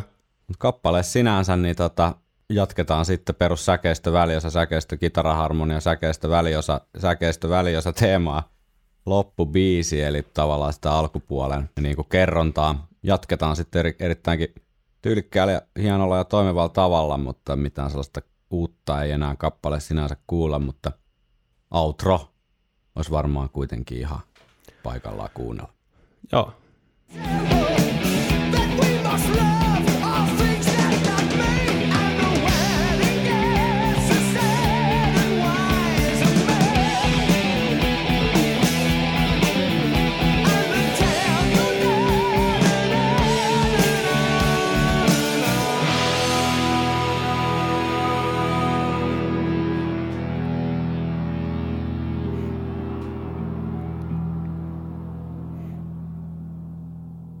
yllättävän puskista tai yllättävän lyhyt tämä loppu. niin, tää on todella lyhyt, kun miettii, että Power miten niinku Slaveissa. massiivinen tää on tää koko biisi. Joo, Ja sitten se loppuu, niin se loppuu sit siihen, ettei siinä sen kummempaa. joo, ja sitten Power Slavissäkin on tavallaan se viipyilevä Mm. juttu. Että vaikka siinä on sitä rocki-estetiikkaa lopussa, niin siinä on silti niitä ihan riffejäkin, mitä ne vetää. Niin, ja siellä haetaan vähän vielä niitä semmosia Egypti, Egypti tota, viboja sieltä, sieltä tota kitaran kieliltä, ikään kuin nidotaan se tunnelma vielä kauniiseen pakettiin, että tää nyt sitten vaan päättyy, mutta en mä oo jotenkin, sitä kun on tämmöisiä tota, heikkoja kohtia sitten johonkin juttuun, niin ei siitä vaikea siitä löytää mitään negatiivista, enkä mä koskaan tästä ollut niinku mitään mieltä tuosta outrosta. Se on tämä biisi outro ja se, se toimii Joo. siinä, missä, Jep. missä se tota, to, kuuluu olla tollanen. Joo, siinä on hieno, hieno tota, ysisointu. Mä en tiedä, onko siellä soittu jopa akkarilla tai jollain tosi cleanilla soundilla. Siellä kuuluu Emmoli ysi siellä lopussa. Ai ai.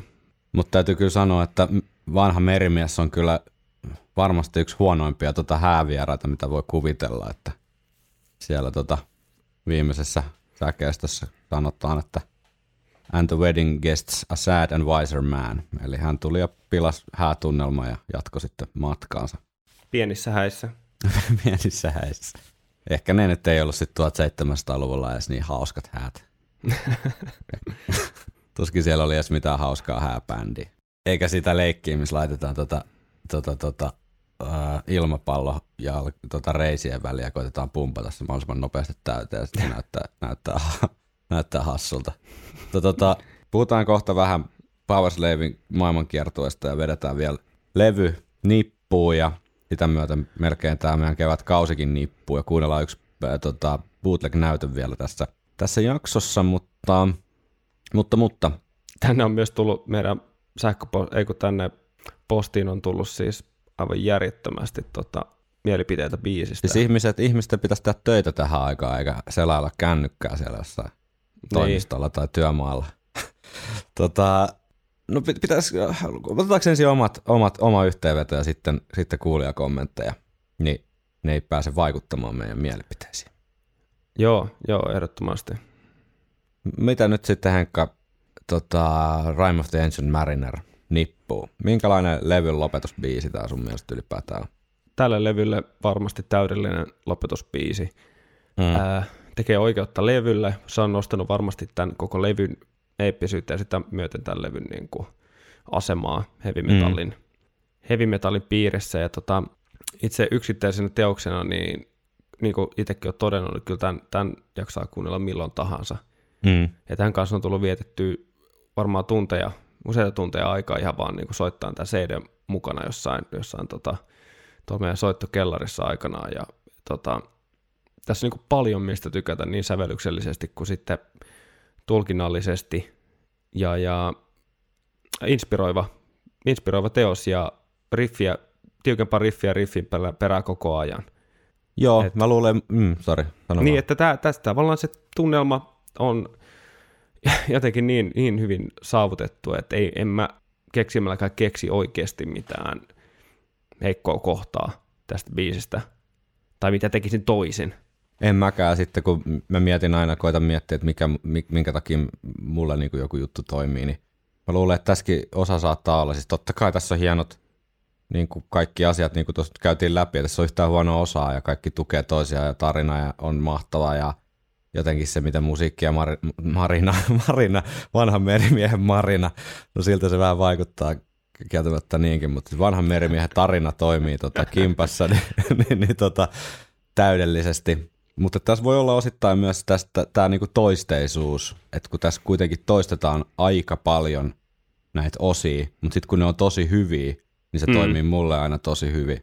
Joo, ja Vähän, niissä- vähän samaan tapaan kuin Parchment, vaikka näissä ei ehkä silleen ole niin kuin yhtäläisyyksiä tunnelman puolesta välttämättä mm. kauheasti muuten, mutta siinäkin on sitä toistoa ja sitä niin kuin juntaa, junnaavuutta tosi paljon, niin tässä, tässä on ehkä vauhdi, vauhtia ja sitä jotenkin fi, fiilis on niin kuin vähän korkeammalla, mutta tota, niin kuin ehkä mu, musiikillisesti, mutta niin kuin se toisteisuus voi olla yksi, mikä itteen kanssa viehättää tässä. Joo, ja sitten noin säkeistöt kuitenkin, vaikka nyt on paljon, niin ne kuitenkin varioi aina jollain tavalla. Joo, tavalla, että ne, Ja- ei, ne säkeistöt ei ole niin tulkinnaltaan, eikä sitten loppujen lopuksi se, taustariffikin niin kuin muuttuu siellä. Mm. Et hirveästihän tässä on niinku sanotuksia ja näin, ja sitten just kun mitään ei tavallaan toisteta kertaakaan, niin siinäkin voi olla oma viehätys, että se on aina jotain uutta, mitä se Bruce laulaa. Joka kerta, kun se avaa suun, niin siellä on aina jotain niinku mielenkiintoista uutta. Että et totta kai rockmusiikissa on syystä tietyt niinku kertosäkeet ja muut, että sekin toimii tietynlaisissa kappaleissa ihan hyvin, että sieltä tulee jotain tuttua, mutta tässä se tuttuus tulee ehkä sieltä tunnelmasta, eikä sitten niistä, niistä niinku sanoista suoraan. Luetaanko sitten vähän kuulijoiden kommentteja? No kuule, anna palaa. Mä muuten kävin siellä jotain sörkkimässä tuossa, kun sä kävit, mä en tiedä mitä sä kävit siellä parvekkeella härväämässä, mutta tota, mä kävin kattelemaan niitä ja katsoin, että ei, ei jää huomaamatta sen takia, että ne on jo kerran luettu. joo, joo, pitää katsoa se inboxi kanssa. Joo. No täällä J.T. Pennanen sanoi, että 200 kautta 5 mestariteos. Joo. Arska KP, megalomaaninen mastodontti meidän kanonissa, räjähti kestollaan ja sisällöllään mielen. Mm. Sitten Coop sanoi, että luulin nuorempana pitkän aikaa, että lyrikat menee Through the fucking eyes, the albatross follows on. No, Se miksei. olisi kyllä kova. Jani, Jani Pyseiska, yksi meidän eeppisimmistä biiseistä, toimisi vielä paremmin, jos laivan narina olisi lyhyempi. Okei. Okay. Niin se koko osa vai, vai se kyseinen ään, äänisämpö? niin se ä- äänisample, joo. En tiedä. Juha Pakkala, hemmetin kova. Tarina opetti minua ja melodiat ikuisesti päässä. mm. Tomi JK73. Upe, upeita mahtipontisia riffejä. Pitkät biisit yleensä nappaa. Tämä on rakennettu huolella ja toimii kuin junan vessa. Mm. John Longs. Yksi parhaista, vaikkei mikään Alexander the Great tai Seventh Son ole. Oho. Pilto Eppu. Yhteen Aika kärki... tota, tommonen, to, provosoiva lähestyminen. Pilto Eppo sanoi, että yhteen kärkikastia aihe täydellinen, kun Albatrossi tippuu kaalolta instant kylmät väreet 5 5. Joo. Roope Rantsu, mestarillisesti kasattu teos, kulkee kuin kaljuina myötätuulessa Flight 666 uskomattoman kovan veto. Joo, puhutaan siitä kohta. Uusitalo Joonas sanoo, että meidän paras teospiste. Voi olla, voi olla niin kuin sanottu, niin päivästä riippuen saattaa olla paras, mutta ainakin top vitoses. Hirsipuulintu sanoi, että kovin ikinä jatkuu, kun ei riitä tila kumminkaan, eli inboxista luetaan loput sitten Hirsipuulinnusta. No niin. Öö, Sivengstin sanoi, että kun on epos, Kapote Man puolestaan sanoi, että helvetin kova, livenä kuin lava täyttyy savusta, tunnelma on kuin olisi itse laivassa sumuisessa vyössä. Joo, puhutaan kohta tästäkin. Karvusen Eero sanoi, että meni pitkään, että aukesi. Oikeastaan vasta biisiä opetellessa itse tajusin sen mahtavuuden. Hmm, Eli teillä on ehkä Siinä on- jotain samaa. varmasti joo. Anttis sanoi, että vastauslaatikko aivan liian lyhyt, jotta biisejä voisi kehoa riittävästi. Vähintään top kolme biisi itselle. Mm. Osku Haapasaari sanoi sitten, että ei, siis, ei se siinä ohella parhaiten kestää kuuntelua. Progeviikset värähtää heti. Niin kuin varmaan tarkoitti Power Slaveilta vai ylipäätään meidän, meidän tuotannosta. Timpande sanoi, että Eriani Soulut 6 5. Jane Ensio puolestaan sanoi, että totaalin, ää, todellinen banger, ehta klassikko. Mm. Öö, Sitten tuolla inboxin puolella Hirsipulinto oli sanonut, että aina jäänyt mieleen, kun veljen kanssa pitkästä aikaa kuunneltiin Marineria, siis live-versiota auton kajareista aivan täysillä. Se rumpuosan jälkeistä McBrainin rumpufilliä ja uskomattomia kitarasooloja. Hieman sinne herkistyi, kun jakoi, ne hetke, äh, jakoi sen hetken veljen kanssa. Mm. Okei, täällä on pitkä nyt. Joeli Järvinen. Onhan se ehpas isolla kirjaimella. Powerslavin kovin biisi. Ehdottomasti tykeen kohta siinä viiden minuutin tienoilla, kun biisi käytännössä pysähtyy ja kuuluu vaan laivan natinaa ja kirous laskeutuu miehistön ylle. Ja se hemmetin nosto siinä kahden ja puolen minuutin jälkeen, kun riffi alkaa taas ja merimies ymmärtää elämän pyhyyden ja pääsee kirouksesta. Kylmiä Mm. mm. väreitä joka kerta. Nä, näin on. Sitten yksi vielä. Kuvasi No niin. se, toi olisi jatkunut vielä vaikka kuinka pitkään, mutta me, mulla on vaan henkeä tietyn verran jäljellä.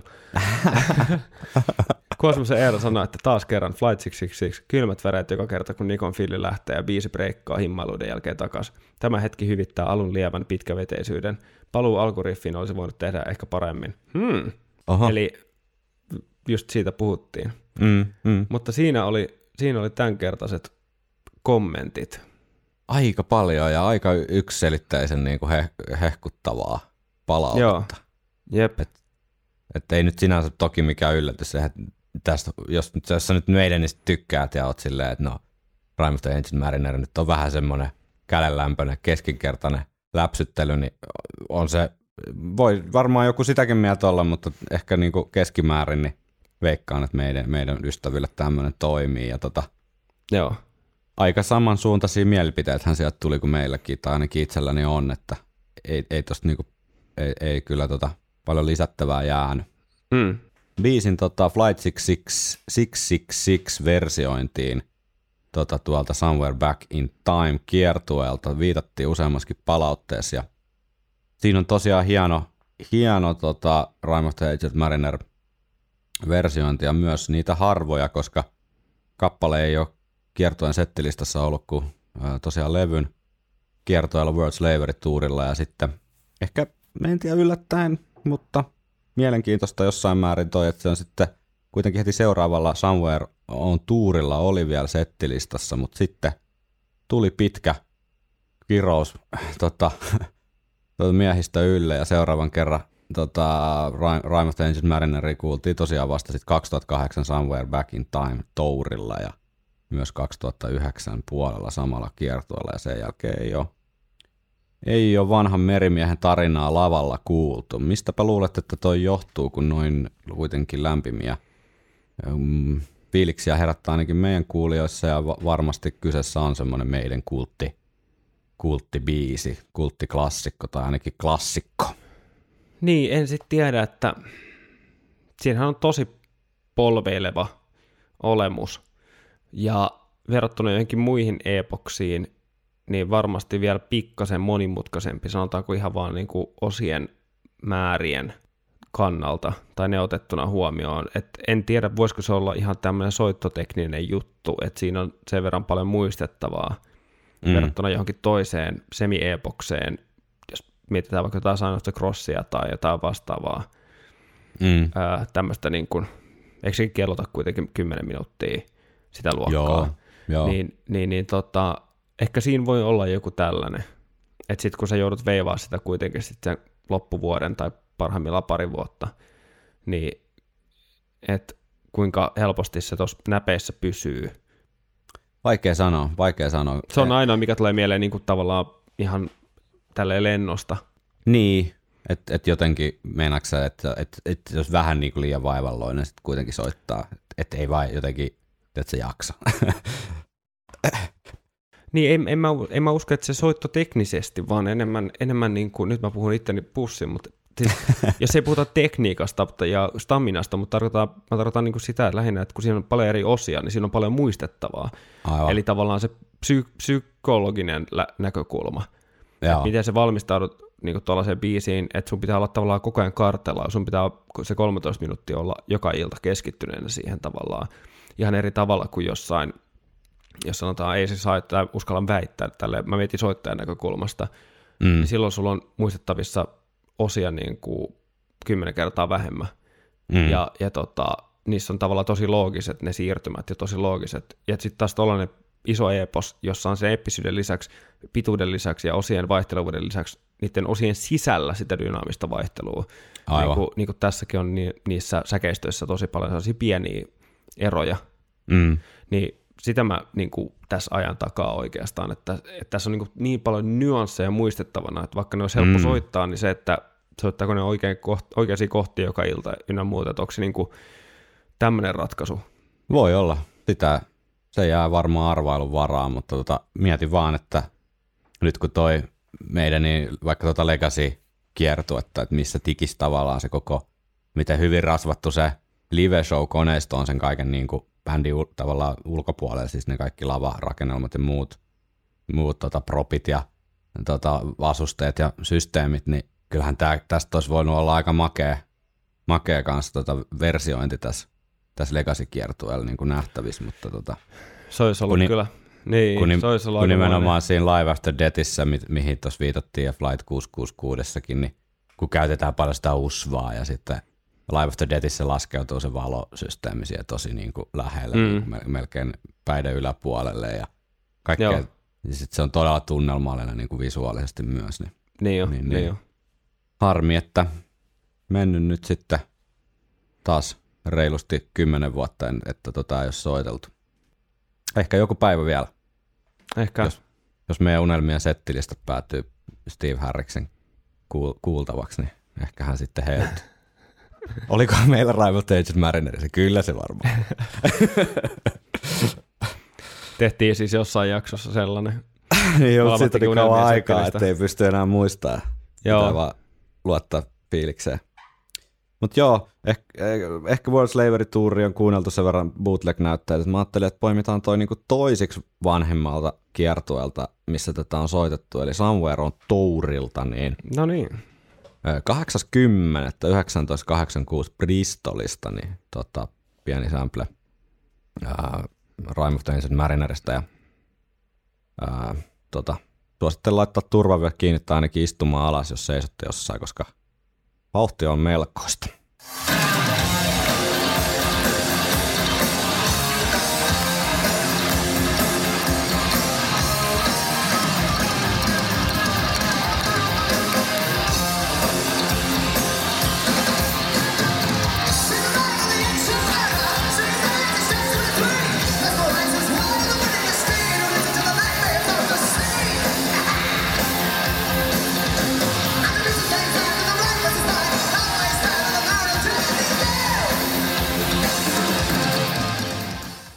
Mitäpäs mieltä?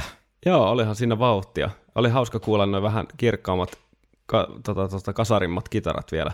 Mm. Tota, Totta. Tuosta olisi hauska kuulla joku vähän, vähän parempi soundinen versio vielä. Joo, mutta ehkä jotenkin toi kappaleen, kappaleen tota fiilis, niin ei ehkä välttämättä niinku parhaalla tavalla ainakaan omaan korvaan välitys ihan älyttömällä kohkaamisella. Että. No ei, kyllähän tosi intensiteetti kärsii aika paljon. Mm. Joo, ja sitten tuntuu, että Bruce ehtii taas just ja just niin kuin laulaa ne sanat, mitä Steve on sinne tunkenut, niin ei se ole ehkä Jep. kuitenkaan se live-esiintymisen niin kuin pointti. Joo, Et tu- todellakin. tulkin, tulkinnalle jää hyvin vähän, hyvin vähän tilaa. Joo, jep. Mutta Flight 666 ja tietenkin Live After Deathin versiot, niin ne on kyllä uskomattoman hienoja. Ja jos jälleen kerran kaipaatte jakson kuuntelun jälkeen jotain tekemistä, niin muuta kuin YouTubeen fiilistelemään noita. Viikonloppusoturit. World Slavery Tour. Power Slavehän ei ollut tuota edes ilmestynyt siinä kohtaa, kun, kun tuota bändi lähti kiertueelle tuolta Puolasta. Ää, Behind the Iron Curtain dokumentti tuosta kertoo, ja näitä Potsdamin eli kolmannen World Slavery Tourin keikkoja, niin niitähän on täältä bootleg-näytteitä kuunneltu aikaisemmilla kerroilla.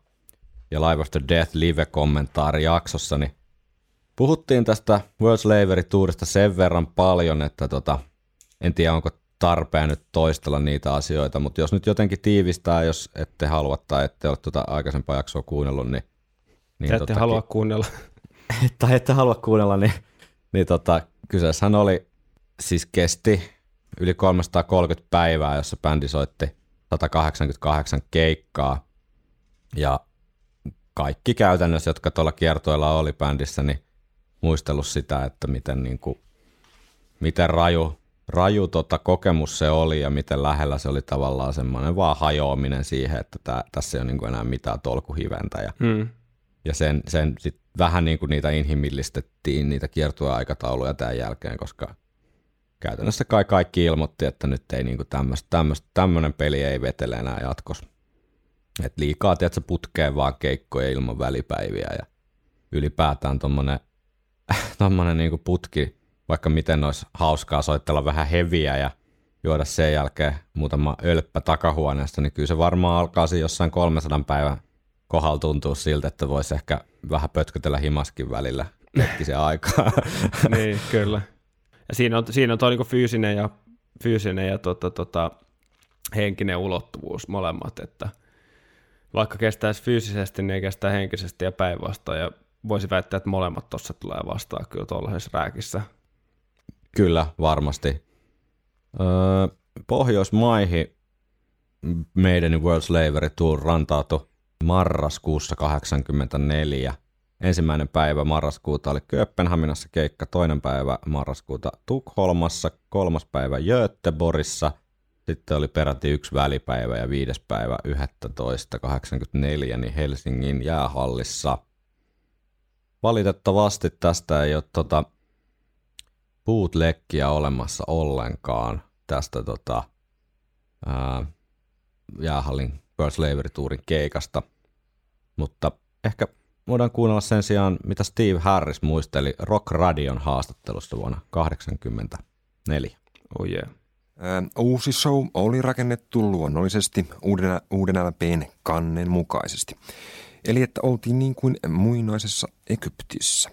Mitä nyt joukossa muutama sähkö ja valolaite rikkomassa muuten äärimmäisen aitoa muinaistunnelmaa. No, itse asiassa lavasysteemit näyttivät ainakin hevimittavuuden mukaan suorastaan kauniilta. Ja kun Iron Maiden heitti puolentoista tunnin ja Motley Crue sitä ennen jo runsaan tunnin keikan, ei ollut epäilystäkään siitä, etteikö sinänsä yllättävän vähälukuinen yleisö olisi saanut täyttä vastinetta rahoilleen. Ja näin Iron Maidenin sielu, Steve Harris, kesken yli vuoden kestävää kiertuetta. Kiertuetta nimeltä The World Slavery Tower. I suppose it is a slavery tour really because we're doing 13 months, um, which is a long time. But the thing is to get around all the places now that we, you know, do well, it, we have to tour that long. You know, it's crazy. It gets longer and longer. Tämä kyllä oikeastaan tuntuu orjamatkalta. Teemme tätä kuukausi kuukauden perään, todella pitkään. Meidän on kuitenkin keikkailtava näin kauan ehtiäksemme käymään kaikissa niissä maissa, joissa olemme nykyään suosittuja. Tämä on kyllä aika hullua. Uusin kiertuemme on aina laajempi kuin edellinen. Hmm. On se kova, kova Orja ajo. matka. Joo, World Slavery Tower. Joo. Joo, siinä viitattiinkin, toimittaja viittasi tota siihen, että jäähallissa oli yllättävän vähälukuinen yleisömäärä, arvioiden mukaan 3-4 tuhatta katsojaa, eli, eli tota enemmänkin olisi mahtunut. Ää, tässä myöhemmin, tässä Rock Radio myöhem, myöhemmässä haastattelussa, niin ää, toimittaja kyselee Steveltä myös tästä, että raha puolesta vähän silleen, että no, teillä on tainnut nyt fyrkkaa jo kertyä aika mukavasti tähän mennessä, niin Steve vähän sen niin kuin ohittaa sillä, että no kyllä me nyt toimeen tullaan, mutta myös panostetaan tähän, tähän tota live-showhun aika paljon ja ja myös kulut on aika massiiviset, kun 40-henkinen crew kiertää mukana. Bruce Mm. Dickinson myös Soundilehdessä pohti tämän kiertueen talouspuolta seuraavasti. Tämä on vähemmän yllättäen Mikael Huhtamäen Screen for Me Finland kirjasta poimittu, Mm-hmm. poimittu tota näyte, mutta alun perin siis Soundilehdessä. Valitettavasti, ja siis Bruce Dickinson nyt äänessä. Valitettavasti meistä ei tule rikkaita näinkään kovalla rundaamisella, sillä itsehän me joudumme maksamaan lavasysteemit ja matkarahat. Sanotaan, että saamme kohtalaisen voiton, koska yleis- yleisöä on yleensä yli 10 000 henkeä keikkaa kohti. Olemme ajautuneet vuosien mittaan oravan pyörään. Rahaa täytyy tuhlata enemmän ja enemmän showrakennelmiin, koska siitä on tullut Iron Maidenin tavaramerkki. Niin, No se me nähtiin ainakin tuolla Hyvinkäällä Hyvinkään. just. Niin. Joo, tavaramerkki pitää. Settilista Helsingissä oli Aces High, Two Minutes to Midnight, The Trooper, Revelations, Flight of Icarus, Rime of the Ancient Mariner, Lost for Words, Power Slave, sitten siinä välissä Dave Mureen, Mu- Muree kitarasoolo, sitten Number of the Beast, Hallowed Be Thy Name, 22 Acacia Avenue, Iron Maiden, Run to the Hills, Running Free ja Sanctuary. Eli Maistuisi. maistus kyllä aika hemmetin hyvin. et, et, et, ei, ei niinku valittamista olisi tossa. Tosiaan Suomen keikat ei ole bootlegia, mutta pitäisikö kuunnella edelliseltä päivältä Tukholm, ei kun Göteborgista tota, pieni näyte. Yes. Ehkä kuulostanut suunnilleen samalta myös Stadis.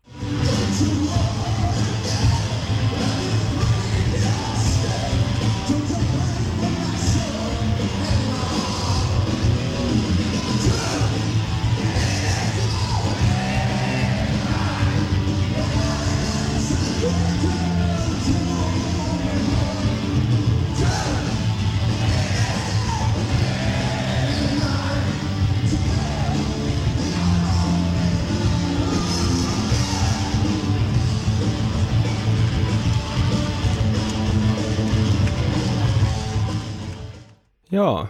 To, aika hyvin lähti, lähti yhteislaulut niinkin tuoreessa biisissä, että ehkä tossa on sitten se selitys sille, miksi to Midnight on jäänyt semmoiseksi käytännössä sen live-setin niin kuin kulmakiveksi yhdessä näiden Run to the Hillsien ja Number of the Beastien kaltainen lähestulkoon vakiopala. Että se on vaan heti alusta lähtien toiminut siinä live-tilanteessa niin hyvin. Kyllä, ja kuulostaa siltä, että bändilläkin on ollut kivaa tota vetäessään. Mm. Niin kuin oli tiukkaa. Kyllä. Semmoista, jos kiinnostaa World Slavery Tour tunnelmat enemmän, niin palatkaa vanhaan öö, Live After Death-jaksoon. Ja, niin siitä sitä löytyy sitä fiilistelyä sitten ihan koko rahalla. Ah. Näin, sitä on taas yksi Iron Maiden albumi täällä luolassa tota, palasteltu ja ihmetelty ja tutkittu niitä palasia enemmän tai vähemmän suurennuslasilla ja koitettu miettiä, että mitkä asiat toimii ja mitkä ei ja mistä se voisi johtua, niin mitäs nyt Henkka fiilikset, kun Power Slave on, voidaan laittaa nyt sitten sarkofagin kansi kiinni, niin onko tunnelma haikea vai onnellinen? No, kyllä se enemmän haikea on. Lievästi, lievästi haikea. Et tota, tiedettiin, mitä odottaa tavallaan, että tämä loppuu tällaiseen bangeriin. Mm. Tämä koko matka alkaa bangerista ja loppuu bangeriin. Tai parikin, Mm. parikin bangeria alussa ja lopussa. Ja, ää, josta on niin kuin helppo, helppo jubailla ja jokaisella on oma tarinansa. Ja, Mm. ja tota, joita ei hirveästi loppujen lopuksi kyllästy sinänsä kuul- kuulemaan. No ei, Ja- ei. Tietyllä No tapaa. on ollut nyt hauskoja, kun on tullut aika aktiivisesti noita nopeita tavallaan kommentteja, niin ne on ollut ihan hauskoja kuulla. Mutta joo, sori. Joo, kyllä, ja sitten sit ehkä tos, just ehkä nämä palautteiden määräkin on ehkä viitannut siihen, että kuinka merkittävä levy tämä on ollut, Mm, ollut monille ihan niin kuin henkilötasolla. mm, Ja niin kuin säkin oot aikaisemmin miettinyt, että onko tämä levy tavallaan nimenomaan suomalaisille semmoinen The Iron Maiden levy tavallaan niin kuin, että onko Iron Maiden just silloin tavallaan niin tehnyt sen iso breikin sitten täällä Pohjolassakin mm. vihdoin, koska monilla tuntuu liittyvän tähän, tähän tota, niitä henkilökohtaisia storeja. Niin siitähän me ikään kuin aloitettiin jotenkin rakentaa tätä tämän albumin merkitystä, että tämä on jotenkin semmoinen tietynlainen 80-luvun sukupolvikokemus tai semmoinen jotenkin, mikä nostanut meidän ihan uuteen tietoisuuteen Suomessa. Kyllä. Mutta tota, just ja ehkä just siitä, että kun tähän ei ehkä liity, sit, ei, tai siis ei väkisinkään liity tavallaan sitä kokemusta kummallakaan meillä, vaan meillä selkeästi myöhemmin niin kuin levy, levy sitten kuultu, kun on tullut jo paljon muitakin Iron Maiden levyjä. Mm. Ja ei ole koskaan niin kuin sitä tuoreeltaan sitä hypeä päästy kokemaan samalla tavalla. Mikä on sitten ehkä sillä ihan hyvä, että tulee sitten katsottua vähän eri silmiä ehkä noit, noit biisejä. Silloinhan me tehtiin tämmöistä albumin ranking tai tehtiin tämmöinen albumin ranking jakso, jossa meikäläisellä Power Slave oli vasta siellä seitsemän ja sulla taisi olla pikkusen korkeammalla niin kuin albumin rankingissa. Niin koetko, että tämä nyt tämä perkaaminen niin olisi jotenkin muuttanut fiiliksiä Power Slaveista vai onko tämä niin tuttu, tuttu levy, että sieltä on mahdotonta enää löytää mitään aha-elämyksiä? No kyllä valitettavasti ton suhteen on jo aika, öö, no rumma sana olisi kaluttu, mutta näin kun ku, kuuntelee esimerkiksi vaihtelun vaikka kuulokkeella, mm. ku, niin kuin hyvillä studiokuulokkeilla tässä, mitä äänitetäänkin, ja kuuntelee just noita klippejä, niin tulee vaan kyllä aika, aika vähän niin kuin kuolavaluu ja sillä tekisi mieli kuunnella tämä levy ihan kunnon kuulokkeilla esimerkiksi, niin mm. kaikki nyanssit tulisi paremmin esiin, mitä sitten ajan saatus kuitenkin on ehtinyt, ehtinyt vähän niin kuin liikaakin ehkä tottumaan. Ja sitten tämä mm. biisi on sitten kuultu just niin kuin DVDn kautta niin kuin ihan tel- telkkarin kautta tai, tai sitten Vinskalta. Mutta sitten se, että kun sä saat ton koko kokemuksen suoraan korville, niin sekin muuttaa mm. jo sitä kokemusta sen verran, että mä en ole varmaan niin kuin Walkman ajan jälkeen kuunnellut tätä hirveästi hyvillä kuulokkeilla. Niin, niin kyllä tässä ehkä, ehkä voisi vois niin kuin olla, olla tuota sijaa niin kuin uusinta rundille – mutta noin niin kuin musiikillisesti tai musiikin kannalta, niin tätä on tullut kyllä soitettua aivan julmetun paljon ja on tullut soitettu niin kuin mukana, levyn mukana tosi paljon ja tästä on varmasti tarttunut paljon, paljon tota omaan, omaan soittoonkin. Et siltä kannalta, jos ajattelee, niin, niin, niin tota, kyllä se on niin kuin pyörinyt. Mm, kyllä.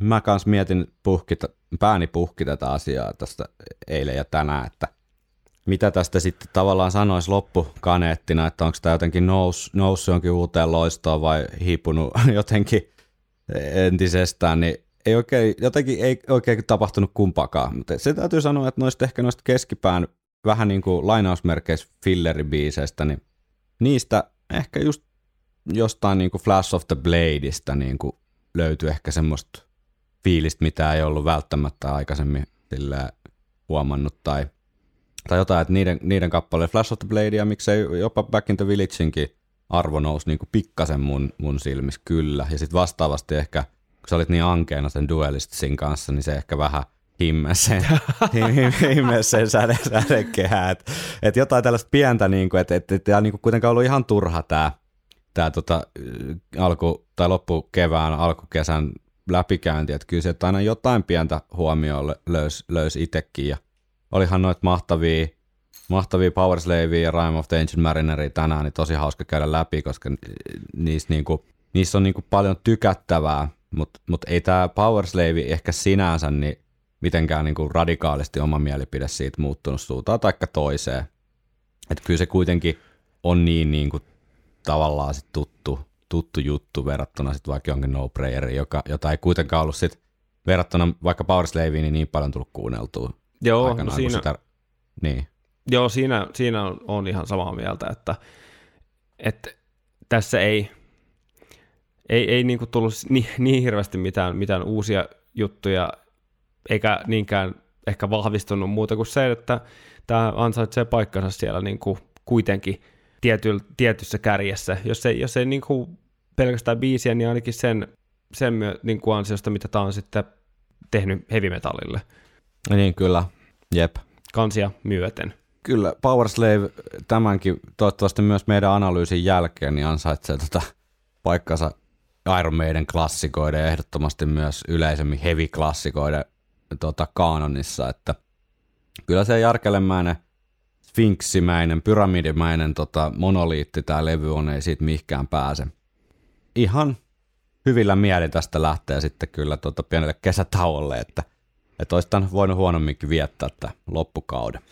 Kyllä, todellakin. Ja siinä, siinä missä levy, levy niin kuin on kiistatta meidän klassikoita ja kasariklassikoita ja heavy metalliklassikoita, ja tämän, tämän tota, tämä homma oli to- toteutettu tässä levyssä mun niin tyylikkäästi, mä sanon vielä tällaiset niin kuin yleisesti, että se kantaa edelleen tavallaan, mm. että se ei näytä, tämä levy ei näytä kasarilta esimerkiksi, Ei. tai miltään muutakaan, että se seisoo omilla jaloillaan ja on niin kuin itsenäinen teos, jos puhutaan niin kuin erityisesti niin kuin tästä luukista, ja, Niin. ja, ja monesti myös sit, ja sitten toi biisi on niin kuin eht, tai biisit on ehtaa Iron Maidenia, ää, eikä niinkään välttämättä niin sitä, niin kuin ne aina on, eikä välttämättä just sitä tyypillisintä aikakauden soundia. no se on muuten ihan tosi hyvä vaan se on kulma tähän. nimenomaan Iron Maidenia. Toi on tosi hyvä pointti. Tos, toi ei niinku kuulosta mun mielestä just nimenomaan miltä 80-luvun. Siis sellaiselta asialta, mitä sä niinku ajattelet, kun sä kuulen sanan kasarihevi. Niin, Niin tossahan ei ole oikeastaan niinku ollenkaan sitä, vaan on todella, todella niinku omanlaatuisen Iron Maidenin kuulonen. Joka samaan tapaan kuin siellä ne tota, Gisan pyramidit, niin tämäkin tulee kestämään aikaa ja kuulostamaan tuoreelta niinku uusille sukupolville myös jep. mikä on se Iron Maidenin taika varmasti just siinä, että se on pystynyt houkuttelemaan paitsi live kiertueiden myötä, niin myös tietenkin niiden musiikin myötä niin uusia sukupolvia, niin kyllähän sekin väkisin kertoo siitä sellaisesta, sellaisesta, että se on irti tavallaan niistä trendeistä ollut, koska se, sehän on ainoa tapa olla niin kuin aina ikään kuin yhtä vähän ja yhtä paljon trendikäs.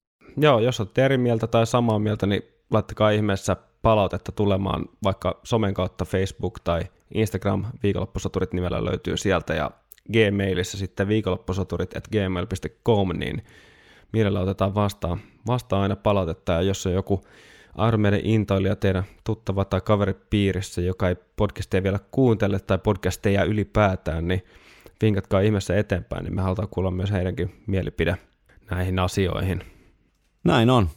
Kaksi jaksoa tätä tuotantokautta jäljellä, eli ensi viikolla Blaze Baileyn haastattelu tai Blaze Bailey saapuu tänne aika-avaruusjatkumon läpi tänne operan kummituksen luolaa mystisiä meille, meidän käsityskyvyn ylittämiä reittejä pitkin, eli internetin välityksellä ja sitten tota, öö, sen jälkeen on vielä kauden finaali ja sitten pidetään pieni kesäbreikki. Sitä ennen vielä tykitellään vähän näitä Iron Maiden hommia täällä, et, ettei tarvi sauna, saunoa hiljaisuudessa. Kyllä. Kiitoksia kun kuuntelit viikonloppusoturit podcastia ja ensi viikko. Ensi viikkoa.